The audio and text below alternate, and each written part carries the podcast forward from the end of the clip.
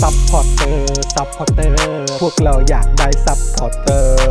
ซัพพอร์เตอร์ ซัพพอร์เตอร์ พวกเราอยากได้ซัพพอร์เตอร์ ไม่มีเงินก็ไม่เป็นไร แต่ถ้ามีเงิน สมัครซัพพอร์เตอร์ ซัพพอร์เตอร์ ซัพพอร์เตอร์ พวกเราอยากได้ซัพพอร์เตอร์ ซัพพอร์เตอร์ ซัพพอร์เตอร์ พวกเราอยากได้ซัพพอร์เตอร์ กดง่ายง่ายๆแค่กดจอยด้านล่าง หรือว่ากด subscribe ไปด้วยสมัครกันหน่อย ซัพพอร์เตอร์ ซัพพอร์เตอร์ พวกเราอยากได้ซัพพอร์เตอร์ ซัพพอร์เตอร์ ซัพพอร์เตอร์ พวกเราอยากได้ซัพพอร์เตอร์ ซัพพอร์เตอร์ ซัพพอร์เตอร์ พวกเราอยากได้ซัพพอร์เตอร์ ซัพพอร์เตอร์ ซัพพอร์เตอร์ พวกเราอยากได้ซัพพอร์เตอร์ ซัพพอร์เตอร์ เมมเบอร์ชีพสมัครซัพพอร์เตอร์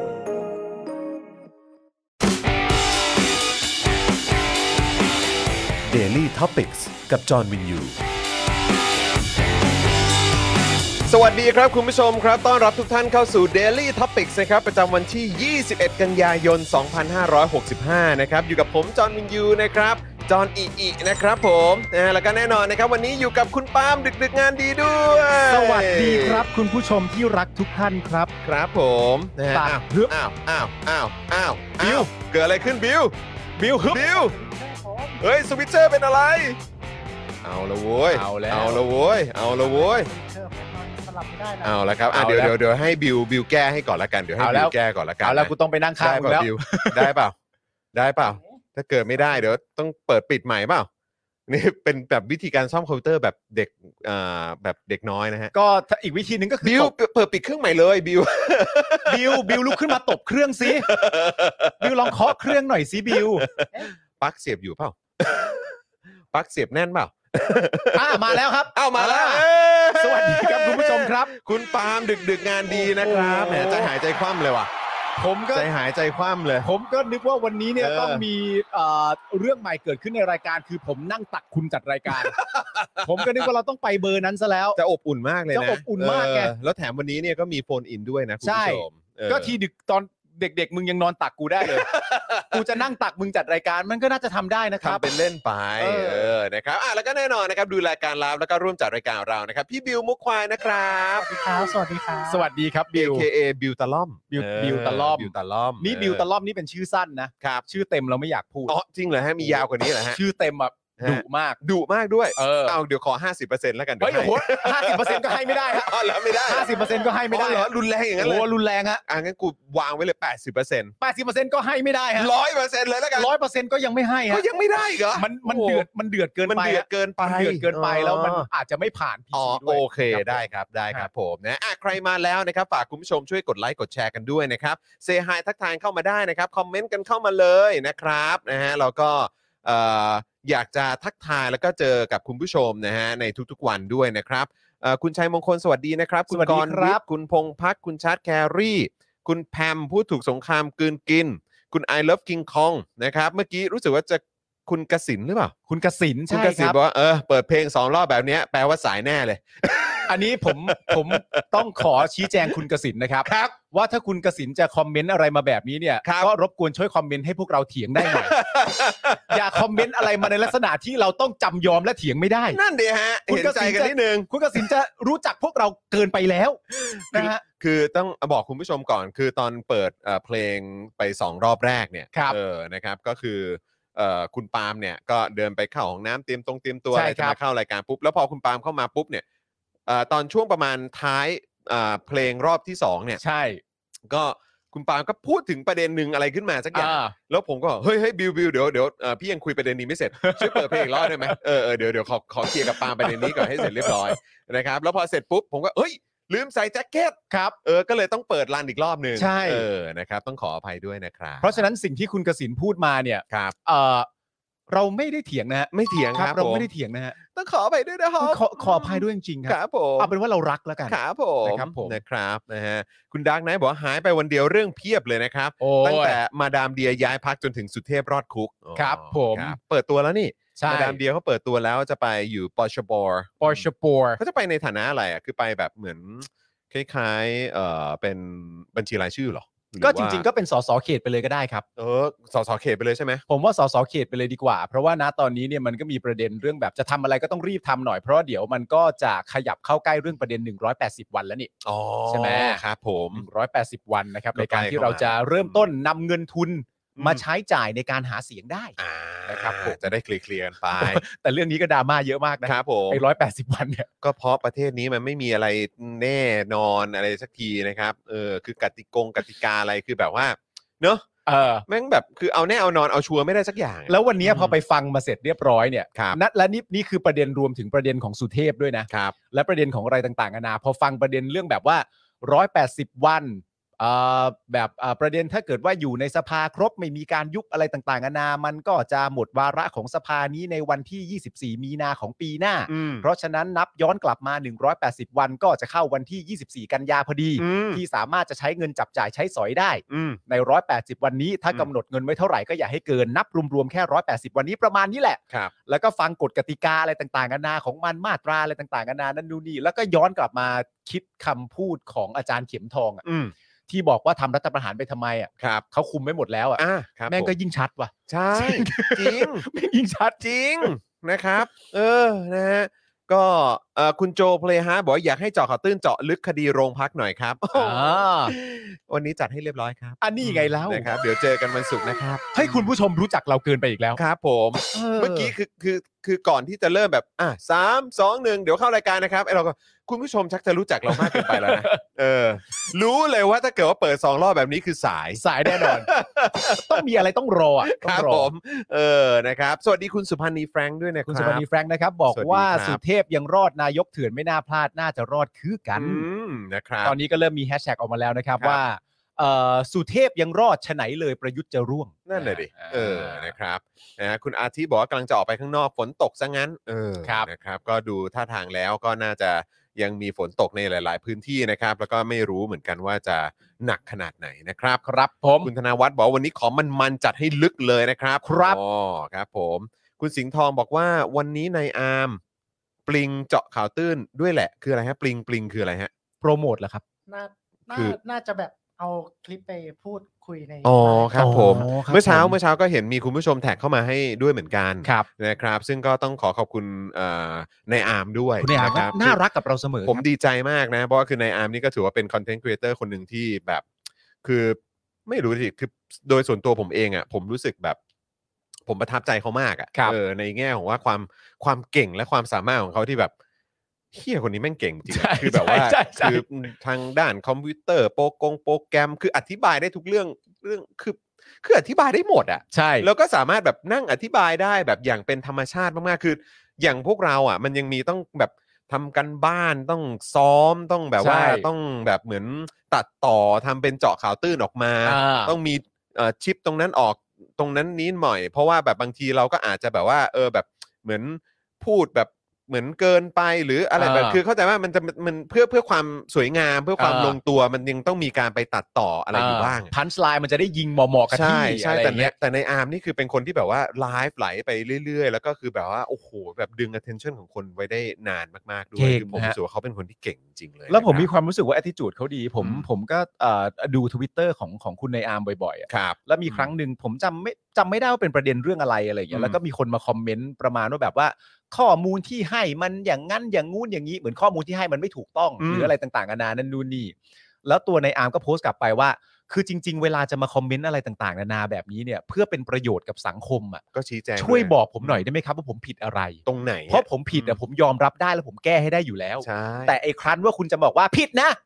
ก็บอกสิตรงไหน ผิดแล้วปิดคอมเมนต์ไปเลยอย่าง เอ เงี้ย อ มันไม่ก่อให้เกิดประโยชน์นะฮะ จริง แล้วมันก็มันก็เป็นประเด็นก็คือว่ามันก็ดู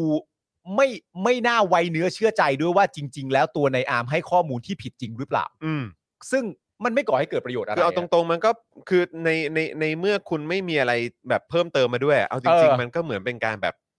discredit กันนะ ใช่ ใช่ไหม คุณไม่ อ บอกอะ หลักๆมันคือเป็นการ discredit กันอย่างนั้นคืออยู่ดีๆแบบผิด อ่า ผิด ไม่เอาไม่ดู โอ้ย ะไร ข้อ ซึ่งแบบ มูลนี้จะพิษ ก็บอกกูซิว่าตรงไหน เออ แต่มึงมาพูดอย่างนี้ปุ๊บเนี่ย บางคนเขาไม่ได้คิดอะไรเยอะ หรือเขาฟังแบบใครบอกอะไรปุ๊บฟังเลยเชื่อเลย มันก็อาจจะ เออ มี ใช่ แต่คือแบบนี้มันไม่แฟร์ไง เออ มันไม่เป็นธรรม แล้วมันไม่ก่อให้เกิดประโยชน์ด้วยไงสมมติว่า อืม คนอยากเอาไปใช้ต่อแบบว่า เออผิดนะ ม เออ เออใช่ผิด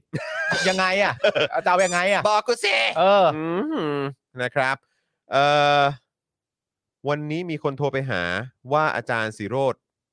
เอ่ออาจารย์สิว่ามั่วเหรอครับเ อาจารย์สิคืออาจาร คื ย์ อหมายถึงอาจารย์สิโรธหรือเปล่า เรื่องอะไรฮะเออประเด็นไหนเหรอ ใช่ เออนะครับนะเขาพูดสามสูนนะครับ ว่าช่วยไปสามสูนดูต้นฉบับด้วยเพราะเจอเขาวตื้นทำคอนเทนต์ดีตลอด โอ้โหขอบคุณ โอ้ ครับ ขอบพระคุณ เอ ค อ รับ ขอบคุณในายอาร์มด้วยนะครับนะฮะคือเอ่อจริง ๆ คลิปในายอาร์มนี้ก็เป็นคลิปแบบว่าที่ให้คำตอบและให้ความรู้เราหลาย ๆ เรื่องกับประเด็นสังคมด้วยเหมือนกันนะครับ โอ้ยเรื่องเพกาซัสนี่ก็โอ้โห ต้องยกให้เขา ต้องยกให้เขาเลย ต้ อั อง น ยก นั้ ให้ น เขา รับไปเต็มๆนะครับ ถูกต้องครับผม คุณเดอะพักนะครับเขาผู้สนับสนุนโอเค อืม คุณเดอะพักครับน้องเอ่อต้นปาล์มเป็นยังไงบ้าง เอ ครับ อครับผมนะฮะเอ่อคุณธนาโนนบอกว่าอะไรครับ เรื่องป้อมมีอำนาจยุบสภาไหมเหรอฮะอืมคือตอนนี้มีมีประเด็นนี้ขึ้นมาด้วยใช่ไหมครับ ในประเด็นของการจัดเลือกตั้งอะไรอย่างเงี้ยเหรอ ก็เขา ใช่ไหม ก็คิดกันเป็นที่เรียบร้อยแล้วนะครับ ใน อืม สังคมว่า ถ้าเอาพักพลังประชารัฐ หรือเอาอำนาจรัฐของรัฐบาลเนี้ยเป็นที่ตั้งอะ ครับ แล้วไม่ได้คำนึงถึงประชาชนน่ะ อืม หรือผลประโยชน์ของประชาชนน่ะ ครับ เป็นเรื่องยุทธวิธีของพักตัวเอง อืม อำนาจแล้วก็มูฟของตัวเองเนี่ย อืม วิธีที่ถูกต้อง และดีที่สุดต่อพลังประชารัฐโดยรวมเนี่ย อืม ก็ควรต้องยุบสภา อืม เพื่อตัวเขานะ อืม ไม่ใช่ตัวเพื่อประชาชนนะ อืมฮึ เหมือนมูฟมันถูกกางออกมาเลยว่า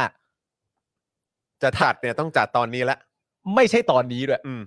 อาจจะต้องเข้าไอ้ร้อยแปดสิบวันที่ว่านี้ไปก่อน อ่า แล้วจะไปอะไรต่างๆนานากันตอนไหน เพราะการยุบสภาหรือไม่ยุบสภาของอำนาจที่ป้อมมีอยู่ณตอนนี้ หรือคอรมออยู่ณตอนนี้เนี่ย อืม ไม่ได้มีผลแค่การยุบสภาอย่างเดียวนะ อืม มีผลต่อเพดานเงินในการหาเสียงด้วยนะ อู้ ซึ่งมูฟที่ถูกต้องอ่ะสำหรับเขาคนเดียวแล้วไม่เอาประชาชนเป็นสมการอ่ะ มันก็มีแนวโน้มว่าควรจะยุบ อืม ซึ่ง ถ้ายุบคนก็จะดูออกว่าเพื่อมึงและมึงนะ อืม มันไม่ได้มีเห มึ ตุ ง ผล และ อื่น มึงเท่านั้น ใช่ อันนี้แกงส้มจะไม่ร้องให้มึงนะ ถ้ามาดอกนี้นี่กูให้แกงป่าล้วนๆแล้วนะ แกงป่ากบด้วยนะ กูนึกว่าเป็นแบบ แกงพวกกูซะ แล้ว แกงแล้ว แกงแล้ว ครับผม แกงแล้ว เอ้าเอ่อคุณธีระบอกว่าชอบคลิปเพก a ซัสกับคลิปโซตัสของนายอาร์ม ครับ อ่า ผม ครับผมนะเขาว่าป้อมไม่มีอำนาจเอ่อเขาว่าอาจารย์สีโรดเนี่ยให้ข้อมูลไม่ถูกแก่ประชาชน อ๋อ คือประเด็นเรื่องของการยุบสภาอะไรเงี้ยเหรอครับอืม แล้วป้อมไม่มีอำนาจในการยุบสภาเลยครับ คือเอาคือเอาตรงๆไอ้เออคือคือ คือ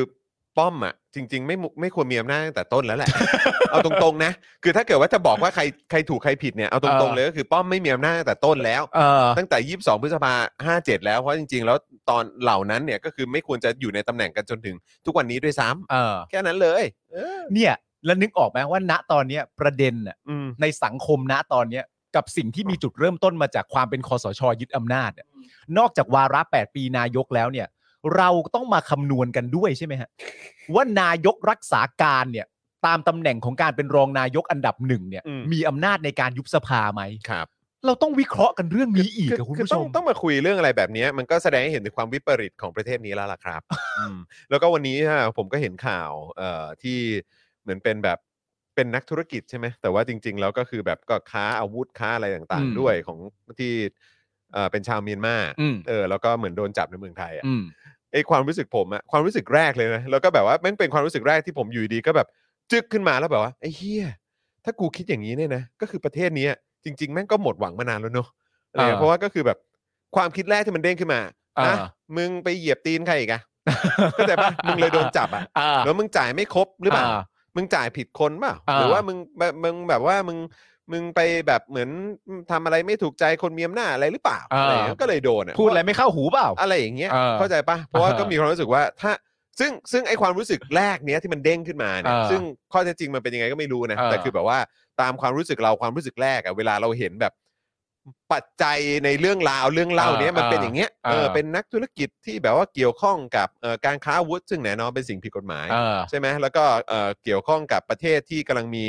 เอ่อการเอ่อเพิ่งยึดผ่านการยึดอำนาจมา อ่า ใช่ไหมฮะอำนาจตุลาการ อืม อำนาจทางกระบวนการยุติธรรม อืม ในประเทศนี้เนี่ยมันก็มันก็มันก็เหมือน มันก็สิ้นหวังอะฮะ ความน่าเชื่อถือมันก็ไม่มีอยู่ อืม แล้วแหละอำนาจของรัฐบาลก็ อืม เป็นเอ่อเผด็จการ อืม นะเป็นหุนทาใช่ไหม อืม ฮะซึ่งก็แบบว่า แล้วในประเทศนี้ก็ไม่ได้ต่างกัน ใช่ นะเพราะอำนาจของคนที่กำลังถืออยู่ตอนนี้ก็มีจุดแรกเริ่มเริ่มต้นมาเลย ก็คือจากการรัฐประหาร ใช่ แล้วเราก็เห็นแบบว่าความเป็นบ้านพี่เมืองน้องเนอะเ โอ้ยหลายหลายหลายหลายเหตุการอณ์มัน ดีๆ บ่งบอกว่าอย่างนั้ รัก น แล้วก็สนิทกันขึ้นมาซะอย่างนั้นน่ะ เออ เอออะไรอย่างเงี้ยของรัฐไทยกับรัฐเมียนมา อืม ในในยุคสมัยที่เราขึ้นชื่อว่าเป็นประเทศสองเผด็จการน่ะ อืม แล้วเวลาพอมีข่าวนี้ขึ้นมาปุ๊บว่าอ๋อคนนี้โดนจับมีแบบเช็คลิสต์อย่างเงี้ยโป๊ะโป๊ะโป๊ะโป๊ะอย่างเงี้ยเราก็ เออ จะความคิดแรกที่คิดขึ้นมาเลยก็คือว่าอ๋อนั่นแหละคือมึงไปเหยียบตีนใครหรือมึงไป เออ มีปัญหากับใครหรือเปล่า เออ โดยที่ไม่ได้คิดว่าอ๋อโดนจับเพราะว่าแบบ ตามกฎกติกา คือเหมือนแบบโดนจับเพราะค้าอาวุธหรืออะไรอย่างเงี้ย เออ หรือว่าทำอะไรที่มันผิดกฎหมายอะ เออ คือเราคือเราเราไม่ได้คิดอย่างนั้นตั้งแต่แรกว่า เออ ว่าอ๋อโดนจับ เออ เพราะทำผิด เออ เพราะจริง ๆ ในความรู้สึกกูว่าเขา มันมีความเป็นไปได้ไหมว่า อาจจะผิดมาตั้งนานแล้ว แต่ทำไมเพิ่งมาโดนจับตอนนี้หรืออะไรอย่างเงี้ยคือเราเราจะข้ามขั้นไปก่อนเลยว่าเออการ เออ ทำงานของเจ้าหน้าที่เป็นยังไง เออก ระบวนการยุติธรรมของประเทศนี้เป็นยังไง เพราะ เออ เราอยู่กับมันมาแล้วกูอ่านข่าวทุกวันน่ะ เออเออ แล้วแบบว่าโอ้ยถ้าแวบแรกกูคิดแบบเนี้ยแม่งก็ไม่แปลกถ้าประชาชนแม่งจะสิ้นหวังกับกระบวนการยุติธรรมแล้วก็ประเทศนี้แล้วอะ ใช่ เข้าใจปะ แต่ก็โชคดีที่เราไม่ได้สิ้นหวัง เออแต่ความเป็นจริงเป็นอย่างไรเดี๋ยวก็ต้องรอดูกันนะฮะ ก็เดี๋ยวรอดู แต่ ค ก็ รับ คุณผู้ชมคิดดูสิแวบแรกที่แม่งสามารถทำให้เราส่วนใหญ่คิดกันแบบนี้ได้อะ อ๋อ มันมีที่มาที่ไปยังไงแล้ว สิทธิ์ในการไม่ไว้ใจมันเป็นสิทธิ์ของเรา อยู่ ครับ แล้วครับ เพราะว่า ซึ่ง เพราะว่า ซึ่งอันนั้น ที่มา คือ ฮะ อันนั้นแม่งคือเบสเบสิกพื้นฐานด้วยนะ เออใช่ ในในกรณีที่แบบว่าประเทศเป็นประชาธิปไตย เออ แล้วก็มีแบบดัชนีความเป็นประชาธิปไตยอินเด็กซ์อยู่แบบท็อปต้นๆน่ะ ใช่ เราก็ต้องสงสัยในเรื่องของการใช้อำนาจของทุกหน่วยงานได้อยู่แล้ว เออ เป็นเบื้องต้นเราไม่ไว้ใจตั้งแต่ต้นอยู่แล้ว ใช่ แต่อย่างน้อยก็คือแบบว่ามันก็มีคุณภาพมีมาตรฐาน มีความเป็นสากลที่อย่างน้อยมันมันยังแบบว่าถกเถียงได้ว่าใช่เหรอ เออ อะไรอย่างเงี้ยเออ มันถ่วงดุลกันได้มั แต่บ้านเรา ตวจสนี่อกั คือ ได้ แบบแม่งเราข้ามขั้นตรงจุดนั้นไปเลยเราดู ใช่ เราเราไมเซ็ตเราแม่งจะคิดคิดไว้ก่อนเลยว่าไปเหยียบตีนใครบ้าง ใช่ อย่างเงี้ย ก็ ครับ การทำงานอะไรต่างๆนานาไม่ว่าจะเป็นองค์กรใด ๆ ก็ตามนะครับ ครับ ปฏิรูปตำรวจบ้างอะไรต่างๆนานานั่นนู่นนี่บ้างนี่ล่าสุดเพิ่งไปดูรายการอีกรายการหนึ่งมา รายการอะไรฮะ รายการโปรดผมอะ่ะ ครับ แล้วก็ไปดูมาเสร็จเรียบร้อยก็เป็นประเด็นเอ่อเป็นประเด็นเรื่องแบบเรื่องเนี่ยเรื่องค่าเรื่องอะไรต่างๆอ่าเรื่องเรื่องเอ่อคีย์บอร์ดระเบิดอะ อ๋อครับผม เรื่องคีย์บอร์ดระเบิด แต่ไม่ใช่คีย์บอร์ดระเบิดอะ อืม แล้วพอไปฟังจริง ๆ ว่ามีเหตุการณ์อะไรต่างๆนานาขึ้นบ้างตามที่ญาติบอกเอง ตั้งแต่ไปถึงที่โรงเรียนในตอนแรก แล้วเหมือนอยู่ในโรงเรียนวันแรกในการรอดูเหตุการณ์อะไรต่างๆนานาเนี่ย มีชุดข้อมูลว่าเหตุการณ์น่าจะเกิดอะไรขึ้นบ้างเนี่ย เป็นชุดข้อมูลมาสัก3ามสี่เหตุการณ์อะ ที่ไม่ตรงกันอะ สามสี่ซีนารีโอ สามสี่ซีเนโอเป็นแบบนี้มาก่อนเป็นแบบนั้นเอาใส่เสื้อพันเสื้อมา เด็กคนนี้ไม่เคยมาโรงเรียน ไม่เคยเป็นเพื่อนกันเป็นเพื่อนกันที่อะไรก็ไม่รู้อะ อืม วนอะไรต่างๆกันานายุ่งยากมากมายไปหมดอะไรอย่างเงี้ย แล้วสุดท้ายก็เหมือนกับที่เราเคยพูดคุยกับคุณเอ่อวิรุธใช่ไหม อืม ว่าในความเป็นจริงแล้วเนี่ยในประเทศที่เป็นประชาธิปไตยจริง ๆ เนี่ยตำรวจเนี่ยเป็นองค์กรที่ควรจะต้องอยู่อันเดอร์ของหลายๆ หน่วยงาน ใช่ เพื่อให้ประเทศมันไปต่ออย่างสมูท ใช่ ทำหน้าที่ช่วยทำหน้าที่รับรอง อืม หน่วยงานเหล่านั้นอีกทีนึง อืม มันจะได้ไม่ซ้ำซ้อน คือแบบนี้จะเรียกว่าบูรณาการจริง ใช่ ปฏิรูปจริง เออ ๆบูรณาการจริง ๆอืม ๆ เหตุการณ์เรื่องเกี่ยวกับตำรวจอะในแง่ของพิสูจน์หลักฐานอะกับนิติวิทยาศาสตร์เนี่ยเมื่อเมื่อเข้าครามซีนจริงๆอะหรือสถานที่ที่เกิดอาชญากรรมเกิดฆาตกรรมอะไรต่างๆนานาเกิดขึ้นเนี่ย ในความเป็นจริงเท่าที่ผมฟังมาตำรวจก็ควรจะทำหน้าที่เป็นรองของนิติวิทยาศาสตร์นะ อ่ะครับผม ถูก ก็ ปะ คือต้องให้เขาเขาเก็บข้อมูลชี้ชัดอะไรต่างๆ ก่อน ใช่ อืม เพราะว่า เก็บเก็บหลักฐานให้ครบถ้วนอะไร ใช่ ต่างๆก็ว่าไป เพราะวิทยาศาสตร์มันหลอกไม่ได้ ใช่ แต่ณตอนนี้สิ่งที่มันเกิดขึ้นในประเทศไทยก็คือว่าเหมือนจะแทบทำงานไปในขอบเขตเดียวกัน และเผลอๆในหลาย ๆ ครั้งเสือกทำตัวเหนือกว่า อืมอืม เนี่ยก็ไทยไงฮะ ใช่หรือว่าแบบ เนี่ยก็ไทยฮะ บางทีบทสรุปจากตำรวจมาก่อนนิติวิทยาศาสตร์หรืใช่ออะไรอย่างเงี้ยเข้าใจป่ะ น่าจะเป็น อ แบบนี้ อ แหละ หรือแบบเหมือนแบบเหมือนมีการแบบอ่ะเรื่องราวมันก็คงจะเป็นประมาณนี้แหละ แต่ก็ เออ คือแบบเฮ้ยโอ้โหนี่คือ สามารถบอกกันได้อย่างนี้เลยทั้งๆที่แบบผลนิติวิทยาศาสตร์ยังไม่ออก ยังไม่ออกเลย เออ และผลนิติวิทยาศาสตร์ในความเป็นจริงในการตรวจสอบวิทยาศาสตร์ในปัจจุบันเนี่ยตรวจสอบได้หมดเลยนะครับ อืม มีอนูของปืน อืม อยู่บนคีย์บอร์ดไหม อืม มีอนูของคีย์บอร์ดอยู่บนปืนไหม อืม ง่ายเลยครับ อืม ง่ายมากเลยครับ อืม ตกตรงไหน เด้งกับพื้น อืม แล้วก็มีการตั้งข้อสงสัยว่า เอ๊ะในความเป็นจริงแล้วถ้าเป็นปืนจริง ๆ เนี่ย ต่อให้มันตกลงไปกับพื้นเนี่ยมันก็ไม่ลั่นนะ อืม แล้วการที่ตำรวจเองกลับคิดว่ามันสามารถลั่นได้เนี่ย ก็สร้างความแปลกใจให้กับประชาชนแล้วนะ มึงเป็นตำรวจเองอะ่ะ มันมันแบบมันมันทุกอย่างอะ มันทำให้ประชาชนเองจริงๆนะคุณผู้ชม เออ จริงๆครับนะคุณอริสราอ่ะสวัสดีครับนะคุณธนาหนูบอกว่ามโนไปเรื่อยนะคุณเจมส์บอกว่าไสยศาสตร์นำวิทยาศาสตร์ไงครับนะฮะคุณดีเคว่ายังไงนะครับ คุณดีเคบอกว่าตำรวจควรทำหน้าที่ภายใต้ความต้องการของประชาชน แต่ตำรวจไทยชอบทำตัวเหนือยิ่งกว่าเจ้าอีกอืม ครั ยิ่ บ งกว่าพระเจ้า ผม อะไรอย่างเงี้ยนะ ฮะ อืมครับผมคีย์บอร์ดระเบิดเอนจิเนียร์กับไอทีงงกันเป็นแถวเลย โอ้มี เผ อาจารย์ งง ออกมากัน ห เยอะแยะมากมาย ผมก็งงเหมือนกันผมก็แบบเฮ้ยคือวันนั้นน่ะตอนที่ฟังข่าวว่าเหรอวะ ใช่ คอมระเบิด เนี่ยแล้วพอประเด็น ตอน คือ ทีแรกคือฟังว่าคอมระเบิดเอ้ยเราก็คอมนะ เออ แล้วสักพักคีย์บอร์ดเนี่ยนะ เออ เฮียอะไรวะเนี่ยหรือว่า เออ มีใครไปแบบ เหมือนมีใครไป modify อะไรเปล่าวะ ใช่ อะไรเงี้ยเออ แล้วพอเข้ามาในรายการวันนั้นจำได้เลย คือบิวอะ อืม ทำหน้าเอื่อมมาก อืม เพราะบิวก็เป็นคนคุ้นเคยกับเทคโนโลยี อยู่ ค แล้ว อมพิวเตอร์อะไรต่างๆนะครับ บิวก็บอกคีย์บอร์ดมันระเบิดได้ไงวะ เออ มันแบบแต่วะคือแบบ ไทยแลนด์ชิบหาย จริง ๆ ครับคุณผู้ชมนะครับ โอ้โห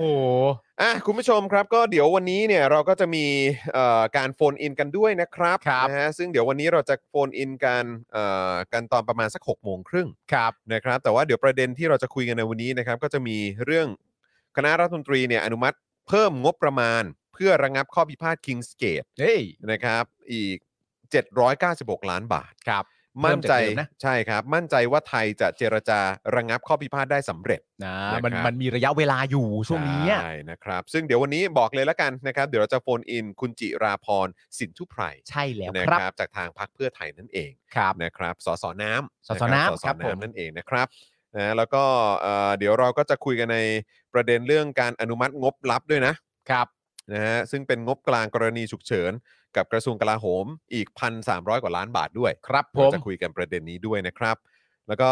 เอ่อเรื่องของกสทชครับ ครับ นะฮะตอนทีแรกก็ยังคิดอยู่เลยเอ๊ะเดี๋ยวต้องโฟนอินหาคุณสิริกัญญาอีกรอบหรือเปล่าเนี่ย อ่า นะครับเรื่องประเด็นของการควบรวม True เนี่ยแหละกับ ครับ ดีแท็เนี่ยแหละครับ ครับผม ไม่จบสักทีครับ ฮะ นะฮะคงอีกอีกพักใหญ่นะครับ ครับ แล้วก็แน่นอนครับอีกเรื่องก็คือสารดีกายกฟ้องสุเทพ คดีทุจริต ก่อสร้างโรงพักทดแทน 396 แห่งนะครับ มูลค่า 5.8 พันล้านบาทหลังใช้เวลาทำคดีมาเกือบ 10 ปีนะครับ ผมเนี่ย จริง ๆ ผมสรุปข่าวนี้ให้คุณผู้ชมได้อย่างง่าย ๆ เลยนะฮะ ครับ คือจำเลยทั้ง 6 คนเนี่ยนะครับ ครับ ผมสรุปให้ได้เลย ครัครับ บ ไม่เกี่ยวไม่เกี่ยวไม่เกี่ยวไม่เกี่ยวไม่เกี่ยวไม่เกี่ยวครับ ไม่เกี่ยวไม่เกี่ยวไม่เกี่ยวไม่เกี่ยวไม่เกี่ยวเนี่ยนะครับ ใช่ครับ ไม่เกี่ยวแล้วก็คือเขามีการบอกว่าไม่ได้สร้างความเสียหายให้กับใครหรือผู้ใดอ่ะ ใช่ครับ ซึ่งเราก็อ๋อโอเค 5.8 พันล้านเนี่ยเนาะ เออ ก็นั่นแหละครับ แล้วไม่สร้างความเสียหายในประเด็นนี้ ผมก็งงว่าอ่ะสรุปที่ผ่านมาคือสตชนี่ลั่นไปเองเหรอฮะ แล้วผมก็คิดว่าแบบนี้เนี่ย เอ๊ะ หรือว่ายังไงวะ ประเทศนี้น่าจะพิมพ์เงินเองได้แหละ พิม อ พ์ ย่าง เงินใช้เองได้ก็ อย่างรวยอะ ห้าห้าจุดแปดพันล้านอะตีซะว่าหกพันล้านแล้วกัน อย่างรวย หกพันล้านนี่แบบ ก็หกพันล้านมีปัญหาสร้างไม่เสร็จทำไม่ได้ตามที่คุยบอกกันเอาไว้ก็ เออ ก็ไม่เป็นไร ไม่ไม่เป็นไร ก็เสียไป ก็เสียไปแต่ประเด็นก็คือว่าไม่เกี่ยวไม่เกี่ยวไม่เกี่ยวไม่เกี่ยวไม่เกี่ยวไม่เกี่ยวไง โอเค ไม่เกี่ยวก็จบดิ โอเค เพราะไม่เกี่ยวก็จบแล้วที่มันเป็นโครงสร้างอะไรต่างๆนานาที่เราต้องเสียเงินไปก็ ครับ ก็คนไม่ผิดมันก็ไม่ผิดไงฮะ แล้วสุดยอดนะคุณผู้ชมเปรียบเทียบกับแบบโอ้โหยเอ่อตัวแทนแห่งความชั่วร้ายอีกคนไหม เออ ยิ่งรักษณ์ไหมกับคดีแห่งความชั่วร้ายอีกอันหนึง อื้อหือ อย่างจำนำข้าวเนี่ยใช้เวลา 2 ปีนะคุณผู้ชม ใช่ครับ นะฮะแล้วก็มีแบบเขาเรียกว่าเป็นเอกสารมากับคำพิพากษาอะไรต่างๆเนี่ย ครับ 90 หน้ามั้ง ครับ ถ้าเกิดผมจำไม่ผิดนะครับ นะฮะสองปีนะครับ เอกสารออกมาอุ้ยอะไรอย่างเงี้ยยึดทงยึดทรัพย์อะไรต่างๆอุ้ย เออ มีเต็มไปหมดเลยนะฮะแต่พอดีคดีนี้ผมคิดว่ามันน่าจะแบบเอ่อซับซ้อนกว่า ครับ น่าจะซับซ้อนกว่าจำนำข้าว ซับซ้อนอะซับซ้อนกว่า ะ ค ค รั รับบ นะเลยต้องใช้เวลานะสิปีไหมก็ประมาณ 9 ปีเกือบ10 ปีมั้งถ้าเกิดจะไม่ผิด ห้าสองอ่ะ เออเนาะ ห้าห้าสองอ่ะ เออเนาะตั้งแต่ เออ ตอนนั้นเนอะแต่ว่ามัน ใช่ เป็นมันเป็นคดีความขึ้นมาผมเข้าใจว่าประมาณ9ถึง10 ปี ใช่ นะครับเพราะว่าจำได้ว่าเอ่อตอนทีแรกเนี่ยเอ่อทางปปชมั้งบอกว่ามีมูลมั้ง อืม แล้วก็เลยส่งเรื่องไปให้ทางสำเอ่อทางอายการสูงสุดเนี่ยเอ่อฟ้อง อืม สั่งฟ้อง แต่ว่าอายการก็ไม่ฟ้องมั้ง อืม ถ้าเกิดจะไม่ผิดนะ อืม ซึ่งเราก็อ้าวทำไมล่ะอะไร ใช่ เงี้ยเออเอ๊ะมันเกิดอะไรขึ้น ใช่ มันก็นั่นแหละครับ แต่ก็ ตามสไตล์แหละ ใช่ เนื้อะมันก็คงมีความซับซ้อนกว่าเนอะ ใช่ เออนะฮะนี่มันโรงพักตั้งเท่าไหร่300 กว่าแห่งใช่ไหม สามร้อยเก้าสิบหก เออ นะ นะเออแล้วก็ยังมีแฟดแฟดเปิดอะไรพวกนี้ด้วย ก็ที่ทดแทนไปนั่ เน น อะ ก็แฟดตำรวจนั่นแหละ แล้วก็มูลค่าโครงการตั้งเกือบ 6,000 ล้านเนี่ยเนาะ ใช่ เออนะครับไม่เหมือนแบบไม่เหมือนจำนำข้าว ใช่ นะครับที่มันอาจจะมีความซับซ้อนน้อยกว่า ใช่ นะครับแล้วก็งบเยอะกว่า เออ งบก็แบบประมาณเท่าไหร่ที่เขาบอกว่าเป็นตัวเลขที่แบบเสียหายอะไรอย่างเงี้ยแบบ ใช่ใช่ เจ็ดแปดแสนล้านมั้ง ใช่ ถ้าเกิดตามที่เขาบอกนะ เออ ใช่ไหมฮะซึ่งก็เลยก็เข้าใจละครับ เออ นะฮะก็คิดว่าคดีโรงพักเนี่ยน่าจะมีความซับซ้อนมากกว่าเยอะ ใช่ นะครับเลยต้องใช้เวลานานขนาดนี้ นานครับ นานจริง ๆ ครับ โอ้ นานจริงๆต่แล้วดูแต่วันนี้ก็เนี่ยใช่ไหมฮะเขาแบบก็ตามที่เราคาดการณ์กันเอาไว้ ใช่ ใช่ไหมครับผม แล้วดูจำเลยแต่ละคนก็มียศด้วยะ โอ้ย ไ ธรรมดา ไธรรมดา นะครับ ปีห้าสองนะตอนนั้น สุเทพนี่เขาอยู่ในตำแหน่งอะไรวะ รองนายกใช่ไหม รองนายกหรือเลขาธิการพรรควะ รองรองนายกด้วย รองนายกด้วยฮะ ด้วยใช่ไหมแล้วตอนนั้นก็น่าจะเป็นเลขาธิการมั้งนะฮะ เออ แต่ว่า เออเออ anyway อันนั้นก็เป็นรัฐบาลพิสิทธิ์ นี่ อ๋อใช่สิครับ อ่าใช่ไหมครับ ปี ผม ห้าสองฮะ ใช่ ครับผม นะครับนะฮะก็ นั่นแหละครับ โอ้ยก็เออในที่สุดเนาะ มันคง เออ ต่างกันนะครับ ครับ ผม คงต่างกันนะ มั ฮะ คนละมันคนละมักกะโรนีกัน ใช่ค นะ รับ ครับอ่ะก่อนเข้าเนื้อหาข่าวนะครับ ขอบคุณผู้สนัมสนุนใจดีของเราก่อนดีกว่า ได้ครับผม นะครับ แต่ก่อนนะผมขอดูคอมเมนต์คุณมุกก่อนได้ไหมฮะ ได้ฮะ คุณมุกเอ่อบอกว่าเซอร์ไพรส์มากตอนที่มาทำข่าวในประเทศไทยช่วงแรก ครับ ๆ เกี่ยวกับประเด็นการทำงานของตำรวจเนี่ยฮะ ครับ เดี๋ยวขอดูหน่อยสิ นี่ไง อ่าอ่ะขึ้นไปอีกนิดนึงฮะน่าจะมีอีกอันหนึ่งอ่านี่ครับ ไหน คุณมุกบอกว่าตอนมาทำข่าวอาชญากรรมที่ไทยใหม่ๆ คือช็อกหลายอย่างมากๆงง เออ ในทักษะสุดๆ ครับ แล้วก็มีอีกอันหนึ่งที่ตามต่อมาคุณมุกบอกว่าความเชี่ยวชาญเรื่องอาวุธคือแบบ น้อยจนน่าตกใจ อุ๊บส์ นักข่าวงงนะครับ ครับผม แต่น่าแปลกนะฮะจนถึงทุกวันนี้คุณมุกไม่งงแล้วนะฮะ ครับผม ณมุกบอกอ้าเก็ตอยู่ได้ได้ได้ได้ ค ได้ รับผม เข้าใจเข้าใจอยู่ คุณมุกเวลาเวลาแบบนะ ทางทีมงาน เออ สื่อต่างชาตินะครับแบบ เออ เฮ้ย what เอ อะ อ ไรอย่างเงี้ยคุณมุกก็จะหันไป this is Thailand เออ ครับผม แล้วก็แบบว่าใครบอกเนี่ยโดมินิกโทเรสโตบอกมาเฮ้ยตัวใหญ่ This is เว้ย Thailand you ตัว know ใหญ่ you know เว้ย เออครับผม เออ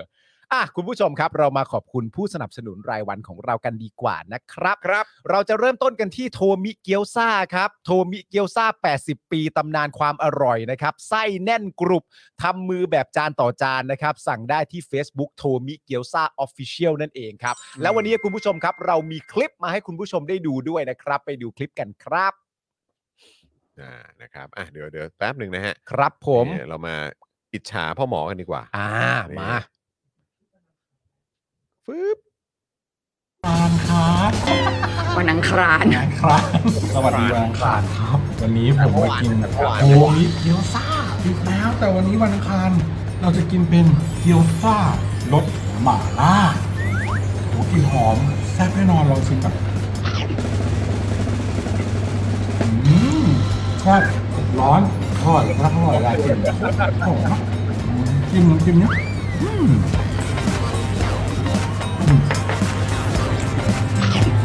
อืม อร่อยวันอังคารต้องโพมิเกียวซ่ารสหมาล่าใครสนใจสั่งได้ที่เฟซบุ๊กโพมิเกียวซ่าหรือมาที่ร้านก็ได้เปิดในกูเกิลแมปก็ได้โพมิเกียวซ่าเปิดเที่ยงถึงสี่ทุ่มเราถึงกันเยอะๆนะครับ เขาจะได้มาสนับสนุนเราอีกอืมอร่อยว่ะรสเนอะ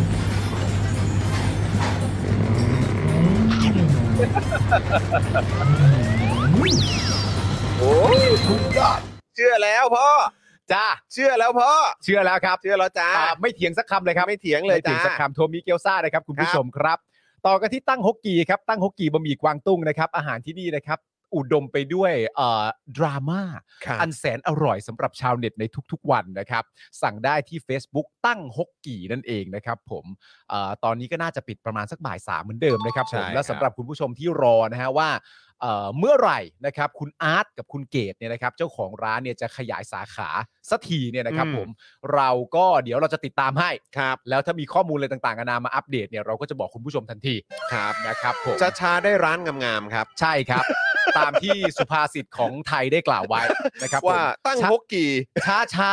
ได้ร้านงามๆค ค รั รั บบ ผม นะครับผม จะช้าได้ร้านตั้งฮกกี่งาม ใช่ครับ ๆ ผม สาขาสอง สาขาสองที่ไหนยังไม่รู้นะ ไม่ ร แน่ อห ใจ น่อย นะ สิอดใจรอนิดนึง นะครับผมแล้ว ค ก็ รับ ไม่รู้ด้วยว่าตั้งฮกกี่จะจ้างใครเป็นพรีเซนเตอร์ เออ นะครับผมเพราะว่าจริง ๆ ที่ผ่านมาไม่ได้จ้างใครเขาก็มาทำให้นะครับผมก็ดีเหมือนกันนะครับผมก็ดีก็ทำหน้าที่ มา ได้ เอ ดี งค่ะ ครับผม ครับ ต่อกันที่เดอะมีทแพนครับเดอะมีทแพนสวรรค์ชั้น 7 ของสายเนื้อโอ้ yes นะครับคุณผู้ชมครับ มีโปรใหม่มาบอกกันด้วยนะครับ คุณผู้ชมก็คือในช่วงเวลา 5 โมงถึง 1 ทุ่มเนี่ยนะครับ ถ้าสั่งเบอร์เกอร์แถมฟรีไปเลยครับ เครื่องดื่ม 1 แก้วครับ อืม และโค้ดอตอหอเนี่ยนะครับก็ยังสามารถใช้ลดค่าอาหารได้ 10%เหมือนเดิมนะครับ ที่เพิ่มเติมก็คือว่าถ้าสั่งนะครับ ยอดสั่งครบ 1,000 บาทเนี่ยแถมฟรีไปเลยครับพานาคาต้าฟรี 1 จานนะครับ อืม สั่งได้ที่ Facebook The Meat Pan นั่นเองคุณผู้ชมครับ ครับผม อาหารอร่อยทุกเมนูนะครับผมแล้วก็มีโปรสุดคุ้มแบบนี้ด้วยนะครับว่างๆก็สั่งมาได้นะครับ หรือไม่ก็ไปลองรับประทานกันที่ร้านก็ได้นะครับ ร้านอยู่ที่สุขุมวิท 39 นะครับคุณผู้ชมครับ ครับ ต่อกันที่น้ำว้าพาวเดอร์ครับผงกล้วยน้ำว้าดิบออร์แกนิกตราน้ำว้านะครับบรรเทาอาการกรดไหลย้อนอย่างได้ผลครับ พร้อมเสริมพรีไบโอติกให้จุลินทรีย์ที่ดีในลำไส้เพื่อภูมิคุ้มกันร่างกายที่ดีนะครับ สั่งได้ที่ Facebook น้ำว้าพาวเดอร์ครับ อืม อยากให้ไปเขาเรียกว่าอะไรไปโดนกัน ใช่ นะครับ เพราะว่ามันช่วยได้จริงๆครับคุณผู้ชม ใช่ครับ แล้วคือ ผมคิดว่าเมื่อเมื่อกี้คุยกับคุณปาล์มอยู่ผมบอกว่าเออสิ่งที่เราต้องการมากที่สุดเนี่ย คือความแบบ การแบบเหมือน